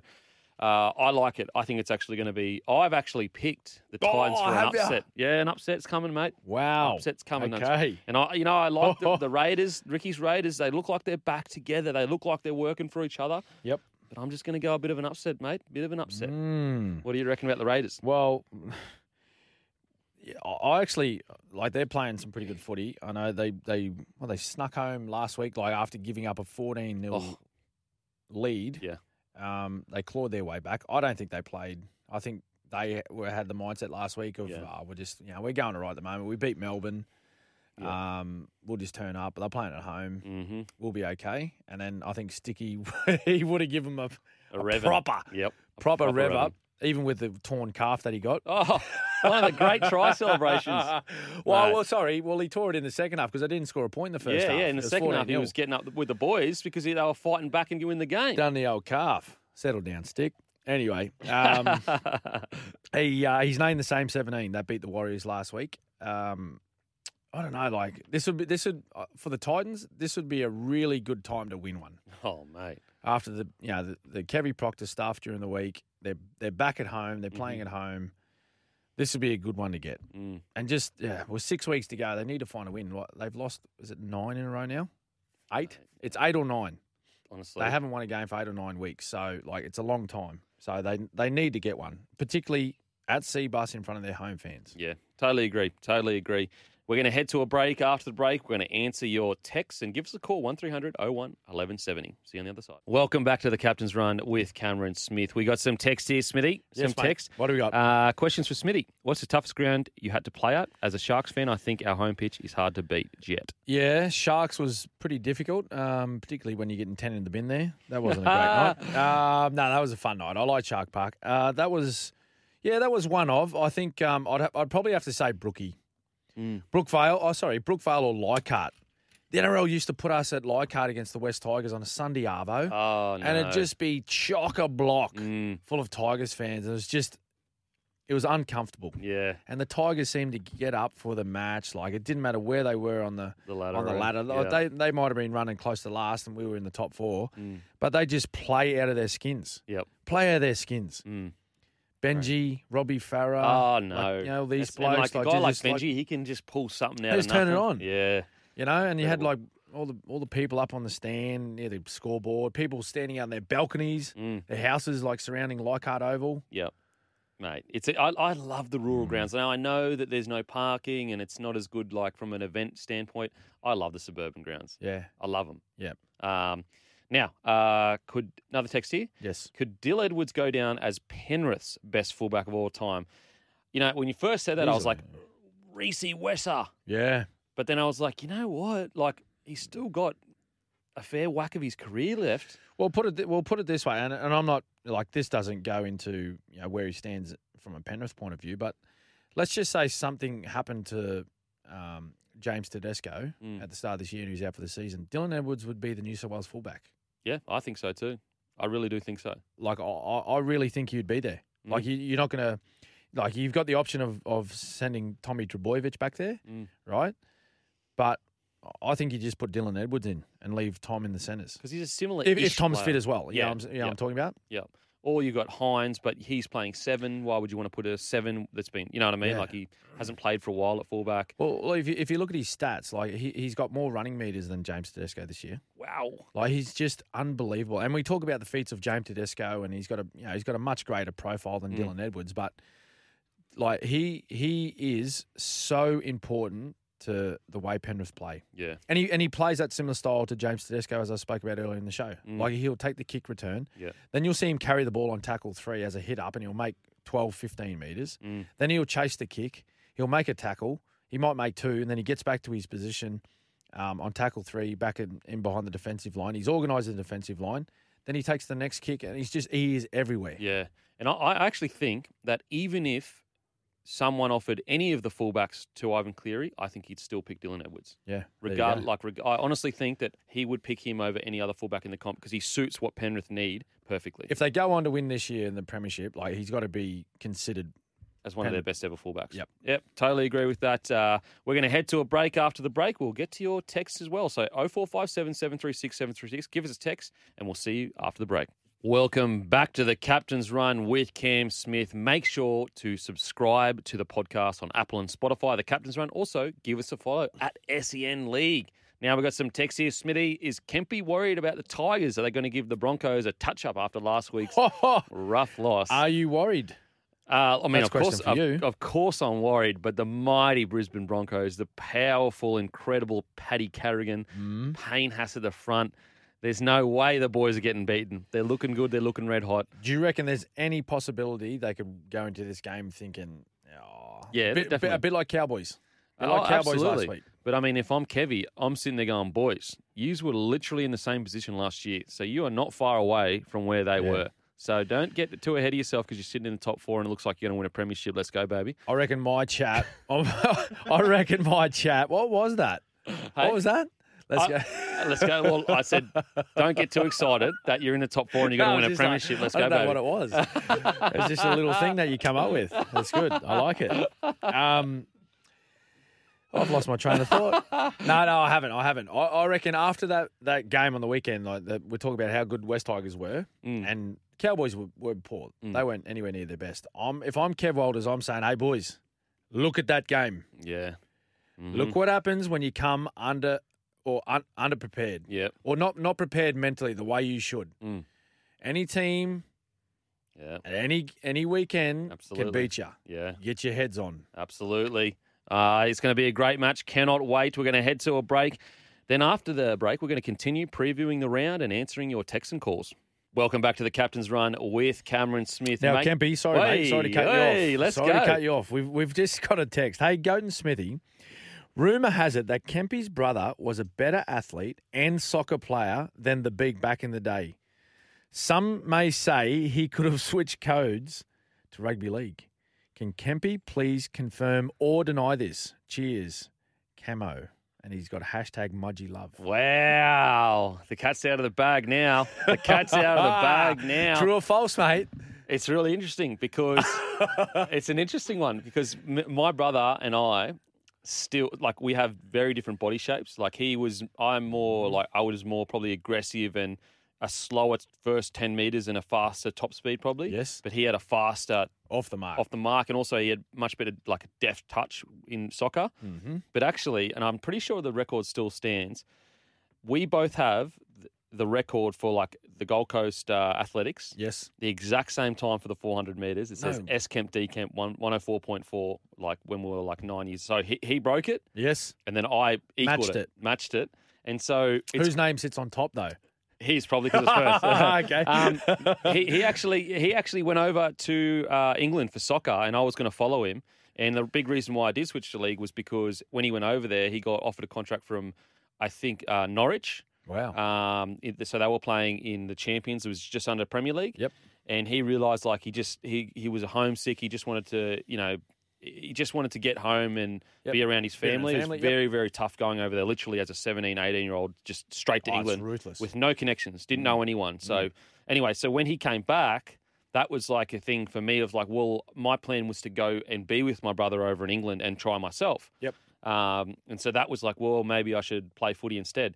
Uh, yeah. So he was an incredible soccer player. I'll, absolutely. Um, and athlete wise, he was a, state champion, all that good stuff. Mhm. Um, Who was better? who was better Come on, mate. Answer the question. at soccer? I, I think that he probably would have gone further at soccer. okay. And I, th- I probably think that I'd be a better footy player, but just because like I enjoyed that that side of it more. Um, I mean, he still enjoyed it, but Yeah. I just think I was more suited to footy. But I, I think he was a better soccer player for There sure. you go. There you go. There's my life story, guys. I'll see you next week.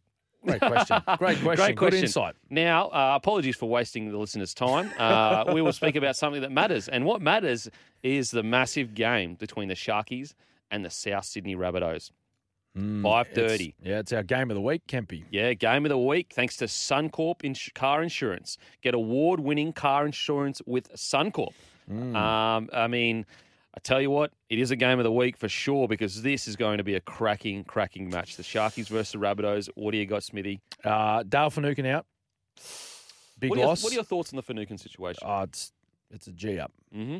It's It's a G up. Yeah. Oh, it's accidental head contact. And I know this is a lot of people have different opinions to to mine, Mm.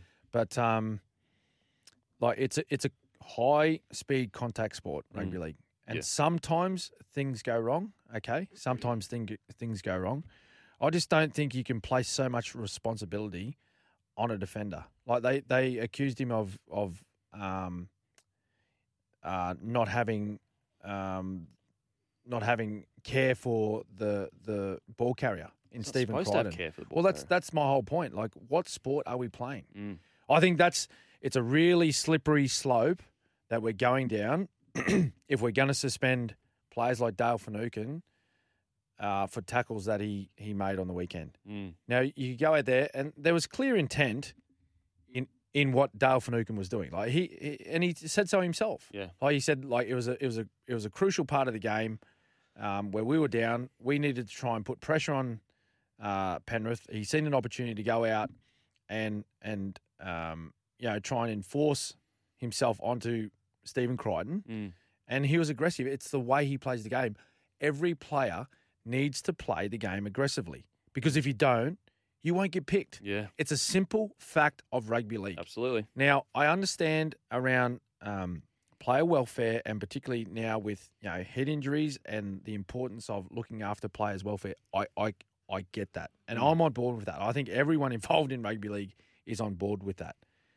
But how I am completely at a loss to understand why a player can be suspended for an accidental head contact. Mm. And the thing is, the referee didn't see anything wrong with it. The bunker didn't either. The bunker had multiple opportunities to look at it. They seen nothing wrong with it. Mm. Yet we have a different opinion when it comes to the match review committee. Yeah. And I just wonder, I just wonder if, you know, and and I, I'm just tossing this up there. I'm not saying this happened, but like, were they told to charge Dale Finucane Mm. just because of the look of it? yeah. Now, um, and this has been said multiple times, and we don't don't want to get bogged down this. We want to talk about the game, but if Stephen Crichton bounces up and he doesn't have that laceration to his ear, Mm. Dale Finucane doesn't get charged. Yeah. It's a good point. You know what I mean? It's a really good point. And it's just I, I, I can't believe it. And and I agree with Dale by saying this has set a precedent, and I'll say it again. We're going down a slippery slope Mm. when we start suspending players for accidental head contact. It's a part of our game. Mm.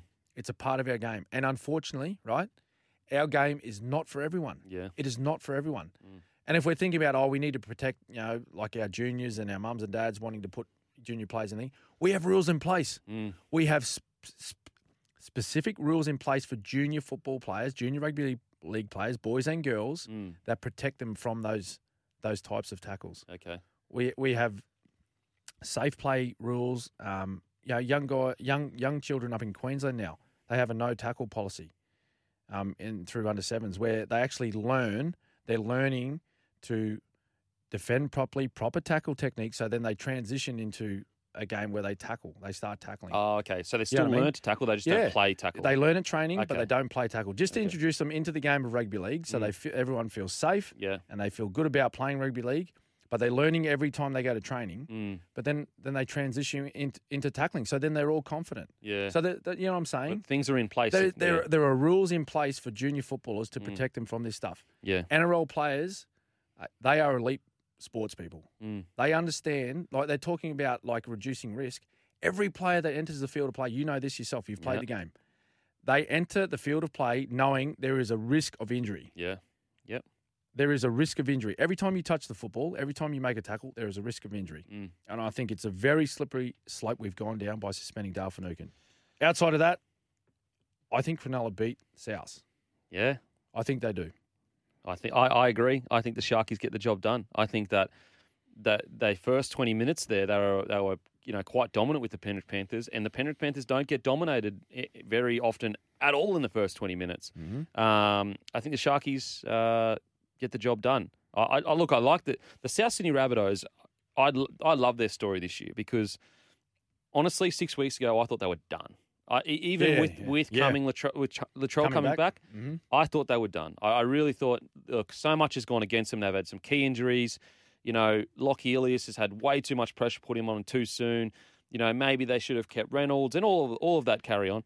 But now, I I think that maybe they won't beat the Sharks this week, but I do think they could build into a real threat comes finals time. Mm-hmm. You know, because they're going to have extra time with Lockie Ilias. I think Lockie Ilias played probably the best game of his career on the weekend. They did. Um, the more time Cody Walker, Latrell Mitchell, and him have together, and Damien Cook and Cam Murray, Mm-hmm. they can build up those combinations to really challenge the top dogs. Yep. I, I don't think they're there just yet, but I think they can get there. Whereas six weeks ago, I absolutely didn't. I, I thought they were going to miss the eight. Honestly, did. Yeah. Well, they, they, they need a strong performance this weekend. And and if they can play like really well and beat the Sharkies, it's going to give them a lot of confidence in the remaining five games because they've got some tough games coming up. Mm. They got some really, really tough games. Uh, they well, they finished the season with Newcastle, but um, oh, sorry, uh, South Sydney. They they finished the season with the Roosters, Mm. right in the last round. Before that, they've got the Cowboys. Uh, they got Penrith. Wow. They got Parramatta Holy. like and and and the Warriors next week. Yeah. So like you go past Warriors, they got a season they got 3 weeks full of like top 8 teams. Mm. Yeah. So they need to be ready to go this week against Yeah. Cronulla because like if they want to if they want to go deep into the finals uh, series, they need to be beating these teams because they're going to face them in in Yeah. 5 weeks time. At the very least, they need to be competitive. If Yep. they get blown off the park, ooh, that's that's a tough loss. Yep. Tough So, loss. so we'll get a good indicator of where they're at this Yep. week against Sharkies. Yeah, totally. And they're only really not not, not it's a big out. Mark, Mark Nicholls is a huge part of it, Mm. but they're only essentially missing Mark Nicholls, so they're basically at full strength. Yep. You know, uh, Saluka Fafita is a big boy, so he, he can definitely do the job. uh, that was the game of the round, thanks to Suncorp Car Insurance, winner of CanStar's Outstanding Claims Award, seven years in a row. Seven years in a row. So it's easily some of the best in the business. If you need car insurance, go to Suncorp and get some car insurance with Suncorp. Now on to the next round, uh, next game. Sorry, the Brizzy Broncos versus West Tigers. Yep. Cobbo's still out uh, with Billy Walters' return at hooker, pushing Jake Turpin to reserves. Delouise Hoeter replaces Jordan Pereira on the wing. I think Pereira has COVID, whilst uh, Deine Mariner makes his debut at centre. Now, Deine Mariner in Big the, raps on Deine. yeah, he scored a hat trick in the trial. I'm pretty sure for the Brizzy Broncos this year. Um, the good thing about the Broncos is in they're in this position where they're really bringing in, you know, guns. Whereas there was a couple of years there where we were bringing in players that really weren't ready for first grade. Uh, the Tigers, Alex, uh, Alex Seyfarth. Uh, comes Seyfarth comes into the back row for Luke Garner, which is the only change to the starting thirteen. Austin Diaz is the new man on the bench. How do you Yeah. see this game playing? Oh well, you wouldn't change, would you? Mm. Like um, West Tigers again. We, we spoke about them earlier. They they were they were great on the weekend. Um, played just really good footy, really good footy. And I'll tell you who I was super in, impressed with um, was Daine Laurie. Mm, He was so good. so good, yeah. He was so explosive, really. Dan- every time he touched the football, Mm. you just thought, oh, something's going to happen here. Yep. And, and he made it happen. Like he just that great support play Mm. on the last you know try that they scored um, to set it set up a try down that right hand side. Um, he's such a good player, such a good player. Just Um, with, just with Daine Laurie quickly, like when I, when he come onto the scene last year, I was really impressed, and then this year I was a bit concerned. Like, does he have what it takes to take that next step into that top tier fullback? The game on the weekend for me was probably the closest I've been to saying, you know what, I think he does have what it takes to become that, you know, next tier of fullback that can Mm. win a comp kind of thing. yeah, Um, now, I'm not saying that they will win a comp. What I'm saying is, is that to win a comp, you need a level of player across the board, yes, especially in key positions. And I think Daine Laurie may be able to progress into that. After seeing what he did on the weekend, he was amazing, and he had Mm. everything. He had ball Yeah. running, ball playing, ball support. Yep, defense was great. Um, but I think yeah, I think the Broncos too good. Like this is they're they're, they're a footy side at the moment that are high on confidence, Mm. high on confidence. Yeah, And yeah, they did a really good job through um, the Origin period where they were missing several players. Um, they were missing Payne Haas there for a couple through injury, and they just they they went out and got the job done. Mm. They got all those players back last week, and as I said, they they looked they looked a level above Parramatta. Mm. Mhm. They really did. They outplayed them in every facet of the game, and uh, you know, Selwyn Cobbo's yet to return. Billy Walters comes back. I think that's a, that's. Although Jake Turpin was really good last week. Yeah, he was good started last week nine. He for broke sure. his finger though, Mm. so um, he he's out of the footy side. But um, yeah, back at home, uh, playing West Tigers. If they if they turn up with the right attitude, which they have, I've been super impressed with them all year with the way they approached the game mentally. Mm. They've attacked footy games. They haven't gone out and just gone, oh, let's see how the opposition are going to play today. And then we'll we'll play accordingly. They've just gone out and attacked the game um, and played with you know such great energy and enthusiasm. If they do that, they they get the win this week, I believe. Yeah, I think so too. If they stick to, if they don't take Tigers lightly, I think they get the win. But the Tigers have proven they can take it to the top tier teams. They proved it last week. So there's no reason why they can't do it to the, the Broncos because Cowboys are higher on the ladder. So Yep. um, going to be a cracking match. Now, got some text here. Gents, if by some miracle Para beat the Panthers again, psychologically, if they ever meet in the semi-finals or uh, in the semi-final, how much does that affect the Penny Panthers, Para George? Uh, look, I, I don't know. I don't know really if that would affect them too much. It, it'd be in, in the back of their mind. Mm. There's no doubt about that. And they'd also think back to was it just last year where they only just went past Parramatta by two points. Yeah. And many would say that you know Parramatta were they were dudded Mm. um, by a call late in the game, where Luai held back. I think Dylan Brown on a kick chase, and that should have been a penalty. Yeah, but they and then the it go. trainer also like stopped the game when Yeah. they were kill- on the momentum. Yeah, on the try line. Yep. Yeah, yeah. Um, so you know, many many people believe that you know Parramatta could have beat them in that semi final too. Played at Mackay. Mm. Uh, so yeah, look, I, I think if they were able to come up with a victory, an unlikely victory this week against Penrith, Mm. no doubt that would be in the back back of the you know the Panthers' mind come semi final time if they met again. Yeah. Uh, got another text here. Uh, hey guys, uh, Devonte here. Question for Beacon Smithy: Who was a player who had the most chat while playing against? In brackets, didn't shut up. Um, I got one. Yeah, you go. Wendell Sailor. And there's only there's two really. Wendell Sailor absolutely sprayed me on his. I played him on his game back into rugby league, first game back. Yeah. I couldn't believe that I was standing across from like a Broncos legend in Wendell Sailor. I also couldn't believe how big he was. I was like, how is he so big and fast? He did not stop spraying me. All he kept saying was, You're not playing soccer now. Go on the outside. I dare you to go on the outside. I dare you to go on the outside. So a lot of chat. And also another guy that chat a lot was Rod Jensen from the Cowboys. Oh, really? A lot of chitty chat from Rod Jensen from Rocket the Rod. Cowboys. Rocket Rod. Um, now, uh, you got your person? No, I've got no one. Got no one? No. Um, you didn't play much footy, so you wouldn't probably have much to pull from. Uh, we're going to head to a break and uh, see you on the other side. Holy Schnitz. Time now for the sporting highlight of the week. Thanks to Schnitz, home of fresh, golden, handcrafted schnitzels. Welcome back to the Captain's Run with Cameron Smith. I tell you what, they could hear me yell "Holy Schnitz" all across the land, Smithy. Yes. All across the land. When was this though? this was at the ending to the Cowboys and Tigers match.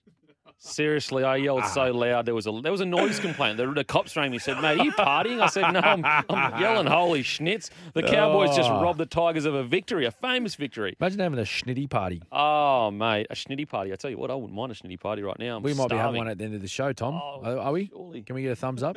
Oh, No, no, nothing. Oh, he said no. He said no. oh, Righto. okay. Okay. What do we got I, there, I'm gonna? I don't know. I'm just going to be flat for the rest of the show yeah, now. same, same. Matter of fact, let's let's pack her up. protest. Let's protest. I want to protest, Smithy. You, you going with me or what? We'll get this seg out. Okay, we'll, sorry, we'll think sorry. about it on the news break. okay, sweet. Who's your Who's your holy schnitz, mate? Um, oh, so you're done. That was it. That's Yep. it. That okay. was it. my my holy schnitz moment, right? And get this, it's pretty ironic. It was happening like within the space of ten minutes of that game. It was Collingwood Mm. v Essendon in the AFL, and Jamie Elliott.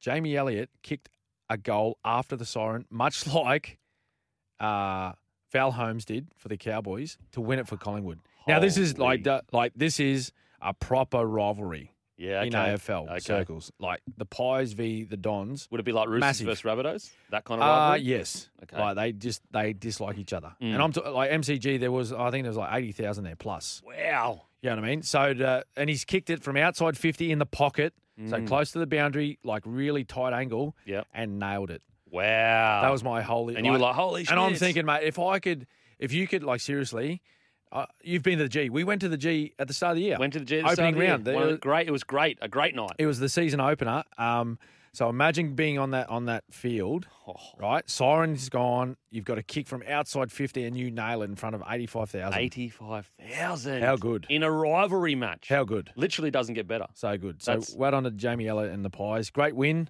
Um, commiserations to all the Dons fans out there. Yeah, Bombers. sorry about that. Uh, they were our holy Schnitz sporting moments. Thanks to Schnitz. Got that winning taste right now. Schnitz handcrafted schnitzels made fresh and made just for you. After the news, we'll continue our round 20 preview. Welcome back to the Captain's Run with Cameron Smith. Yeah, Make we, we decided to stick around. well, yeah, we look. I, c- he was he wasn't willing to protest with me, people. He wasn't willing to protest with me. Um, and if, honestly, if I walked out, I probably would never be allowed back in the building. So um, now we've got some uh, news that have just broken. Breaking news: Luke Brooks has reportedly injured his calf and may be out for four to six weeks. Well, he's well, he's, he's Tim Sheens has, has been quoted by saying he's definitely out this week. Won't be travelling with the side. Yep. but potentially could miss the remainder of the season. Wow. It's a huge out for the Tigers trying to stay off the bottom of the table. I will say, though, I will say there is a silver lining. It gives the Tigers an opportunity to work with Hastings and Dewey Yes. in six and seven, Okay. um, Which you've been talking about now for some for time. quite a while. For quite a while. Do you think, like, what's crazy is, do you think Brooks will be at the club next year? Like, I mean, it, it probably will be. Oh well, well, li- like when you listen to him talk, like when he come out and did that, you know that press Didn't and he seem spoke like he about was that like he's keen. just not, you know like I'm going to do what's right for me. Mm, Yeah, it doesn't seem like he was keen to stick around. yeah. I don't know. Like, does his mindset change now with the whole Benji Marshall thing? Like saying like oh, I'll I'll transition into a coach. Like it's he's doing a two year sort of apprenticeship as an assistant. Uh, even I think three year even. Yeah, so I don't know. Maybe maybe maybe he thinks oh look I, I might stick around and be Surely coached by too Benji. much. Surely too much has happened. Yeah, possibly. I'm, Like- I'm just tossing yeah, up yeah, scenarios for sure, here. for sure. Um, but yeah, that's big news out of Tigerland. Big news. But Brooks out. silver lining, you know, let's assume, let's just say Brooks isn't there next year. They can start developing that half combination Mm-hmm. uh, with Daine Laurie at the back there as well. So silver lining, but yeah, hopefully Brooksy can get back before the end of the year because uh, Tigers obviously, I don't think they've ever won a spoon in their history, not not not the joint venture. Mm. Uh, now uh, we are going to talk about the Newey Knights versus uh, Canterbury Bankstown Bulldogs Sunday two pm at McDonald Jones Stadium. Mm-hmm. Kalyn Ponga out with concussion. Um, I know you've spoken about it early in the week, Smithy. Yeah. Uh, I, I agree with you. I think you'd be absolutely crazy to play him again this year. Matter of fact, Yeah. if he was going to get picked in the World Cup squad, I think he should just go rest the season off. You've got a whole career ahead of you, mate. What's the reason?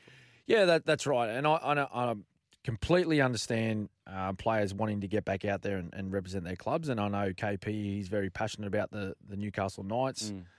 Wants to get out there and play as much footy as he can. It means a lot to him.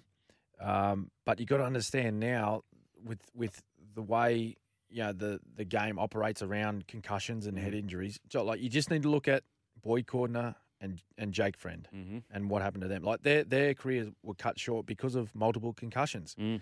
Now now Kalyn Ponga, he's had three in the space of six weeks. Kempy, Mm-hmm.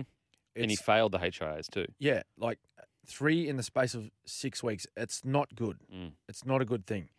And now he's starting now to get into that area of copping, um, you know, blows to the head that aren't. You, you wouldn't. uh, You know, I'm not. I can't. uh, You can't say not significant because Mm. any any knock to the head is significant, but they're becoming less and less impact, Mm. and he's being affected by it. Yep. Now, now I believe, like just just from a, a, a former footballer and, and watching plenty of you know like tackles and, and head knocks and whatnot, you could say that about Boyd Cordner. Mm. Now you look at his last concussion in state of origin, Mm. like he went in to attempt a tackle on Felise Kaufusi, and it was like a glan- it was like just a glancing blow of Felise Kaufusi's arm, Mm. And he fell to the ground, Yeah. and and that did a lot of damage to him. Mm. So he stumbled around everywhere, he got taken from the field, and we didn't see him again. Yeah. So my my my opinion on KP and like you know if if you're a Newcastle coach or if you're Adam O'Brien or, or whoever you are making decisions at Newcastle, it doesn't matter what anyone else thinks. But when you when you have such a, a huge investment in Kalyn Ponga Mm. over a long period of time and a lot of money, Mm. I think you take you take the less risky option of saying, listen, our season's gone. Like I, I don't think they can play finals now. Mm, like it's just sure. mathematically impossible. I think Mm. um, they had to win last week and every other game for the rest of the season to be a part of finals. Yeah. So they lost last week against Roosters. I just think you say, mate, for your own welfare first and foremost. Mm. But if you want to continue your career, I think it's best that you just sit out. Because if he's to come back, right? If he's to come out, let's say he has a week, two weeks off, Yeah. okay, comes back and suffers another concussion in the remaining four games. That's that's four concussions in the space of eight weeks. That's when he gets in the territory of Mm. a medical expert saying to him, mate, I think you need to give it away. Yeah. Oh, I don't think you should play rugby league anymore. which is crazy, crazy. I mean, he So- just yeah. So why take that risk? Mm. If you know that, your team's no chance of playing, and I, and I, again, mate, I, I go back to saying I under, I completely understand rugby league players wanting to be out there playing and helping Mm. their football side, Yeah. but it, but if it's at the cost of what another eight years possibly, Yeah. like how like KP's only what twenty four, 24, yeah. 24, 25, something like that. Like he Mm. could play for potentially, he could potentially another ten years. Yeah. I mean, with science, it could be 15 years with science. you know, like so, like you, you just I don't know, like it's it's it's it's very risky in my eyes. It's very risky, and with the position that his club's in at the moment, I I just think just have a rest for the rest of the year. Yeah. Come No, back, come back fit and healthy next year.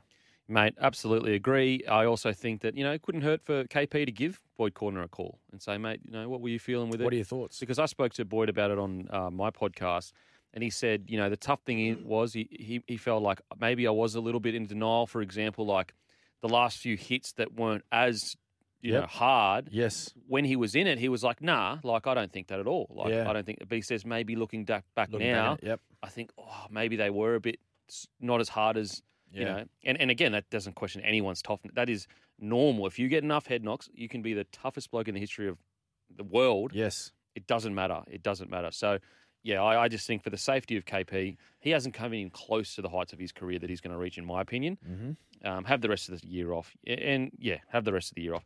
Um, now, this game, though, without Kalyn Ponga, the Knights versus the Canterbury Bulldogs, uh, I actually see the doggies winning. I'm Yeah. loving the way the doggies are playing.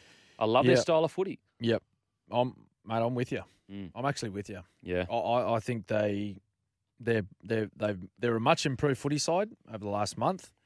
Um, Corey Waddell is out of the side, of course. Um, yet to be confirmed who will um, take his place, but What are your thoughts on that? The five week suspension for that? The, you know, uh, alleged. well, well, well, the the match review committees and and ju- judiciary in general, they've had a pretty dim view over yeah. like That ha- hands around eyes. Mm, They just don't like it. yeah. And I don't I don't know how many people have gone to the judiciary and been successful, Mm. like getting off or downgrading, like Yeah. even downgrading. I think they just think, mate, like why's your hand there? It shouldn't have been there. Yeah. Not a great look. We're not gonna. Very silly. Very silly to put it. Like, Yeah, it's like, is it worth trying to get him on his back? Like, I can understand where Corey's coming from, where he's just, like, let's say, you know, we could look into Corey's head and know exactly what he's thinking, and we found out that he truly was just trying to get him on his back. Mm. You know, I can understand where he would be like, I just put my hands in the wrong position. hmm So that's where I'd be like, okay, maybe you could go three to four weeks.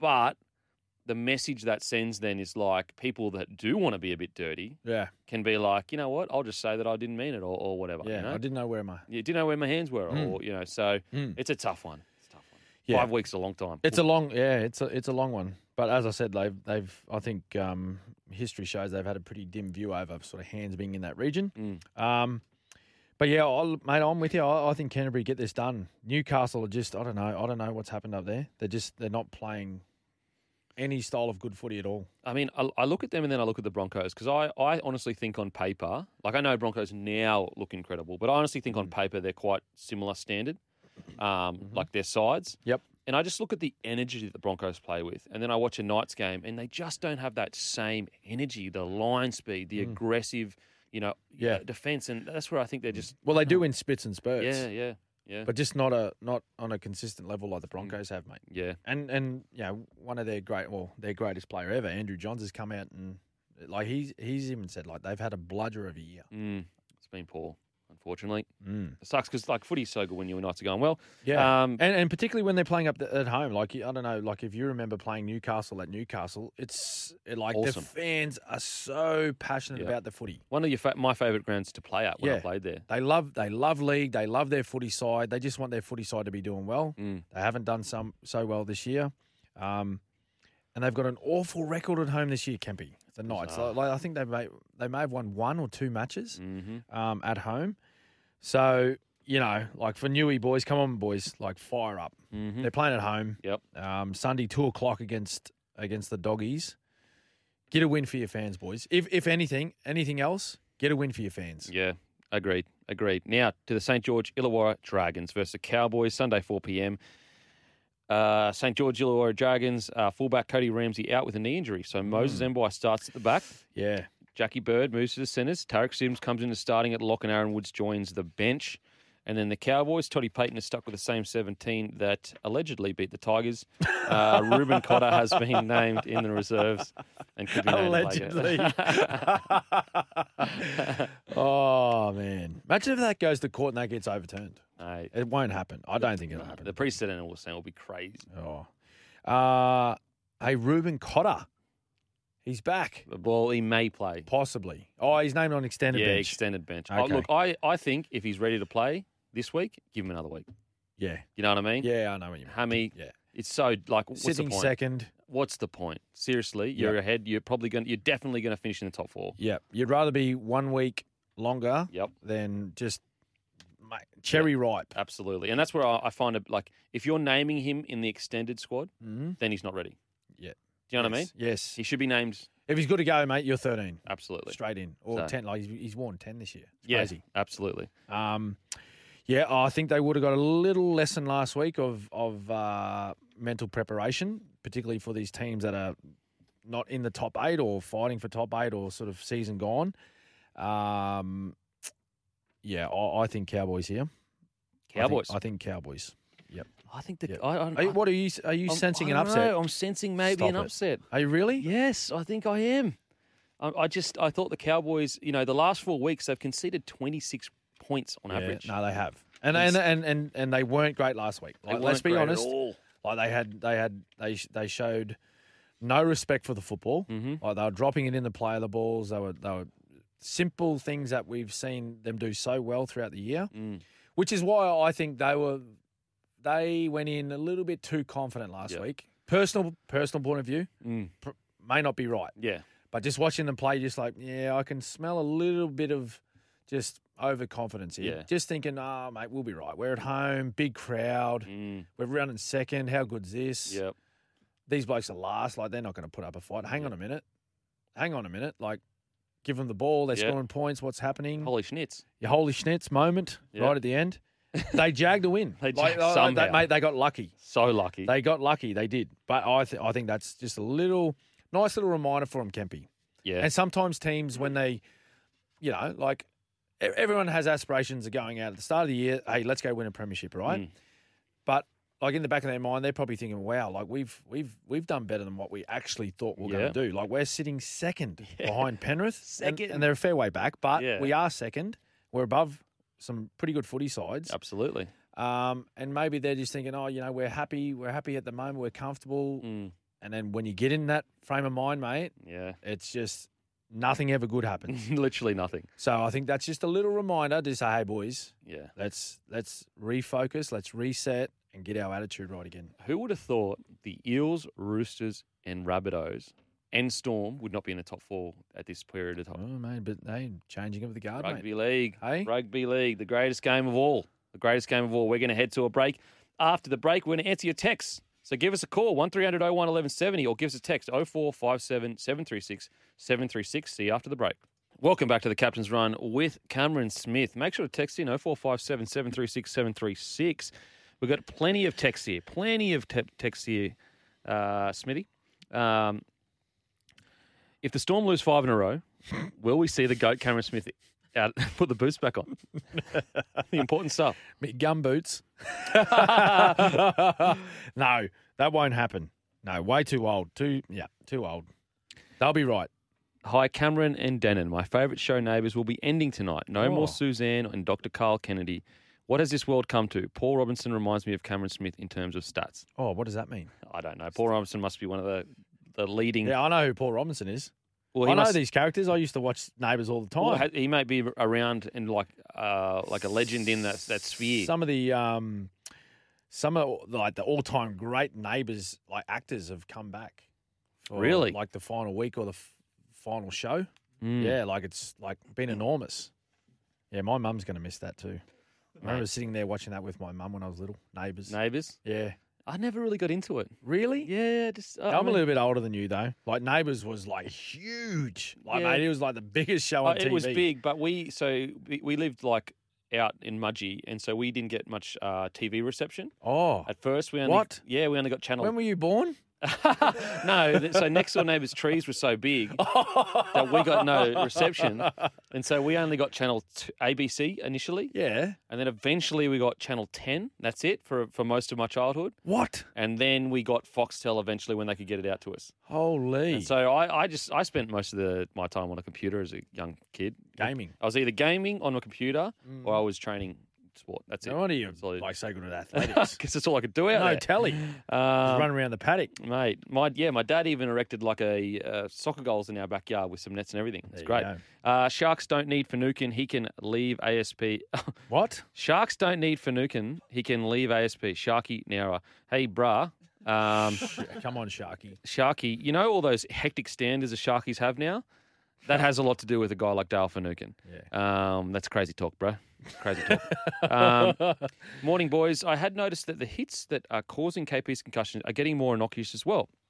I'm not sure if it's a case of KP getting into bad positions, but I'm tipping he will eventually, maybe even not too far down the track, be forced to retire. He seems to be following the same path as Cordner and friend.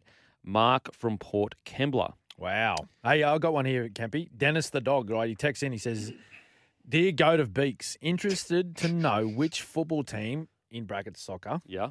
You you grew up supporting." Mm. I supported uh, Man United as a youngster. Yes. My brother supported Liverpool. The first book I ever read was about David Beckham. Um, and I was always devastated because I couldn't afford to buy David Beckham's boots. I'd only, I only, we, Like the Predators, the Predators. Yeah, we couldn't yeah, afford to those buy them. Predators. Whereas all the other boys had the Predators. white ones. Um, yeah, a, bu- a bunch of different ones, all Yep. the, a bunch of different ones, but we couldn't afford it. I only had hand-me-down boots. So, um, How many Predators do you reckon Adidas sold oh, when Bex was like bending it like Beckham? honestly, like Thousands. hundreds of millions of dollars worth, hundreds of millions, I reckon, surely. Um, but Surely yeah, his endorsement deal would have been huge. Oh, mate. So yeah, David Beckham's biography was the first bo- uh, thing book I ever read. I'm pretty sure, like Yep. outside of uh, schoolwork. Yep. Uh, we're going to head to a break. After the break, we're going to wrap the show. yes. What do we got this week? We got tonight Sea Eagles, Roosters. Uh yes, I am. I am going to take the Roosters. I think yeah, too strong. Couple of big names back too. Mm, yeah, I, I agree. Roosters tonight. Warriors, Storm. Storm to bounce back. Hopefully, Come on, boys. I reckon. Always a big game though. Ooh, it's a Always a, big huge game. game. But um, I think Melbourne to uh, win. I tell you what, there's a bit of value in Warriors four bucks. Go on because then. they get up. No, no, I'm not getting on it. I'm Oh. not getting on it. I'm just saying there's a bit of value. Right. Uh, uh, I'm going Storm. Eels, Panthers. Uh, I, I think. Oh, geez, you tossed up a upset here. I, I think No, Penrith. no, I'm going Panthers. Oh, okay. Sorry, Yeah. Penrith. I'm going Penrith win. Titans Raiders though. I tossed in a, uh, a an upset up. Ah, yes. Okay. Sorry. Um, yeah. You know what? I'm coming with you. Yes, Gold Coast go. Titans. Come Let's on, ride it together. Come, Come on, on. Goldie boys. Sharkies, Rabbitohs. Uh, I'm going to say Sharks. Yeah, me too. Sharkies, Broncos, Tigers. Broncos solidify top four. Let's go. Uh, Knights, Doggies. Uh, I'm going to say ooh, doggies. Yeah, I'm going Doggies. Dragons, Cowboys. Uh, North Queensland bounce back. Much improved performance this week. I'm going Dragons. Upset. Oh, I'm going Dragons. Whoa. Thanks everyone for listening. Really appreciate it. Make sure to download us on Apple and Spotify or download the SEN app. We'll see you next week. See you next week.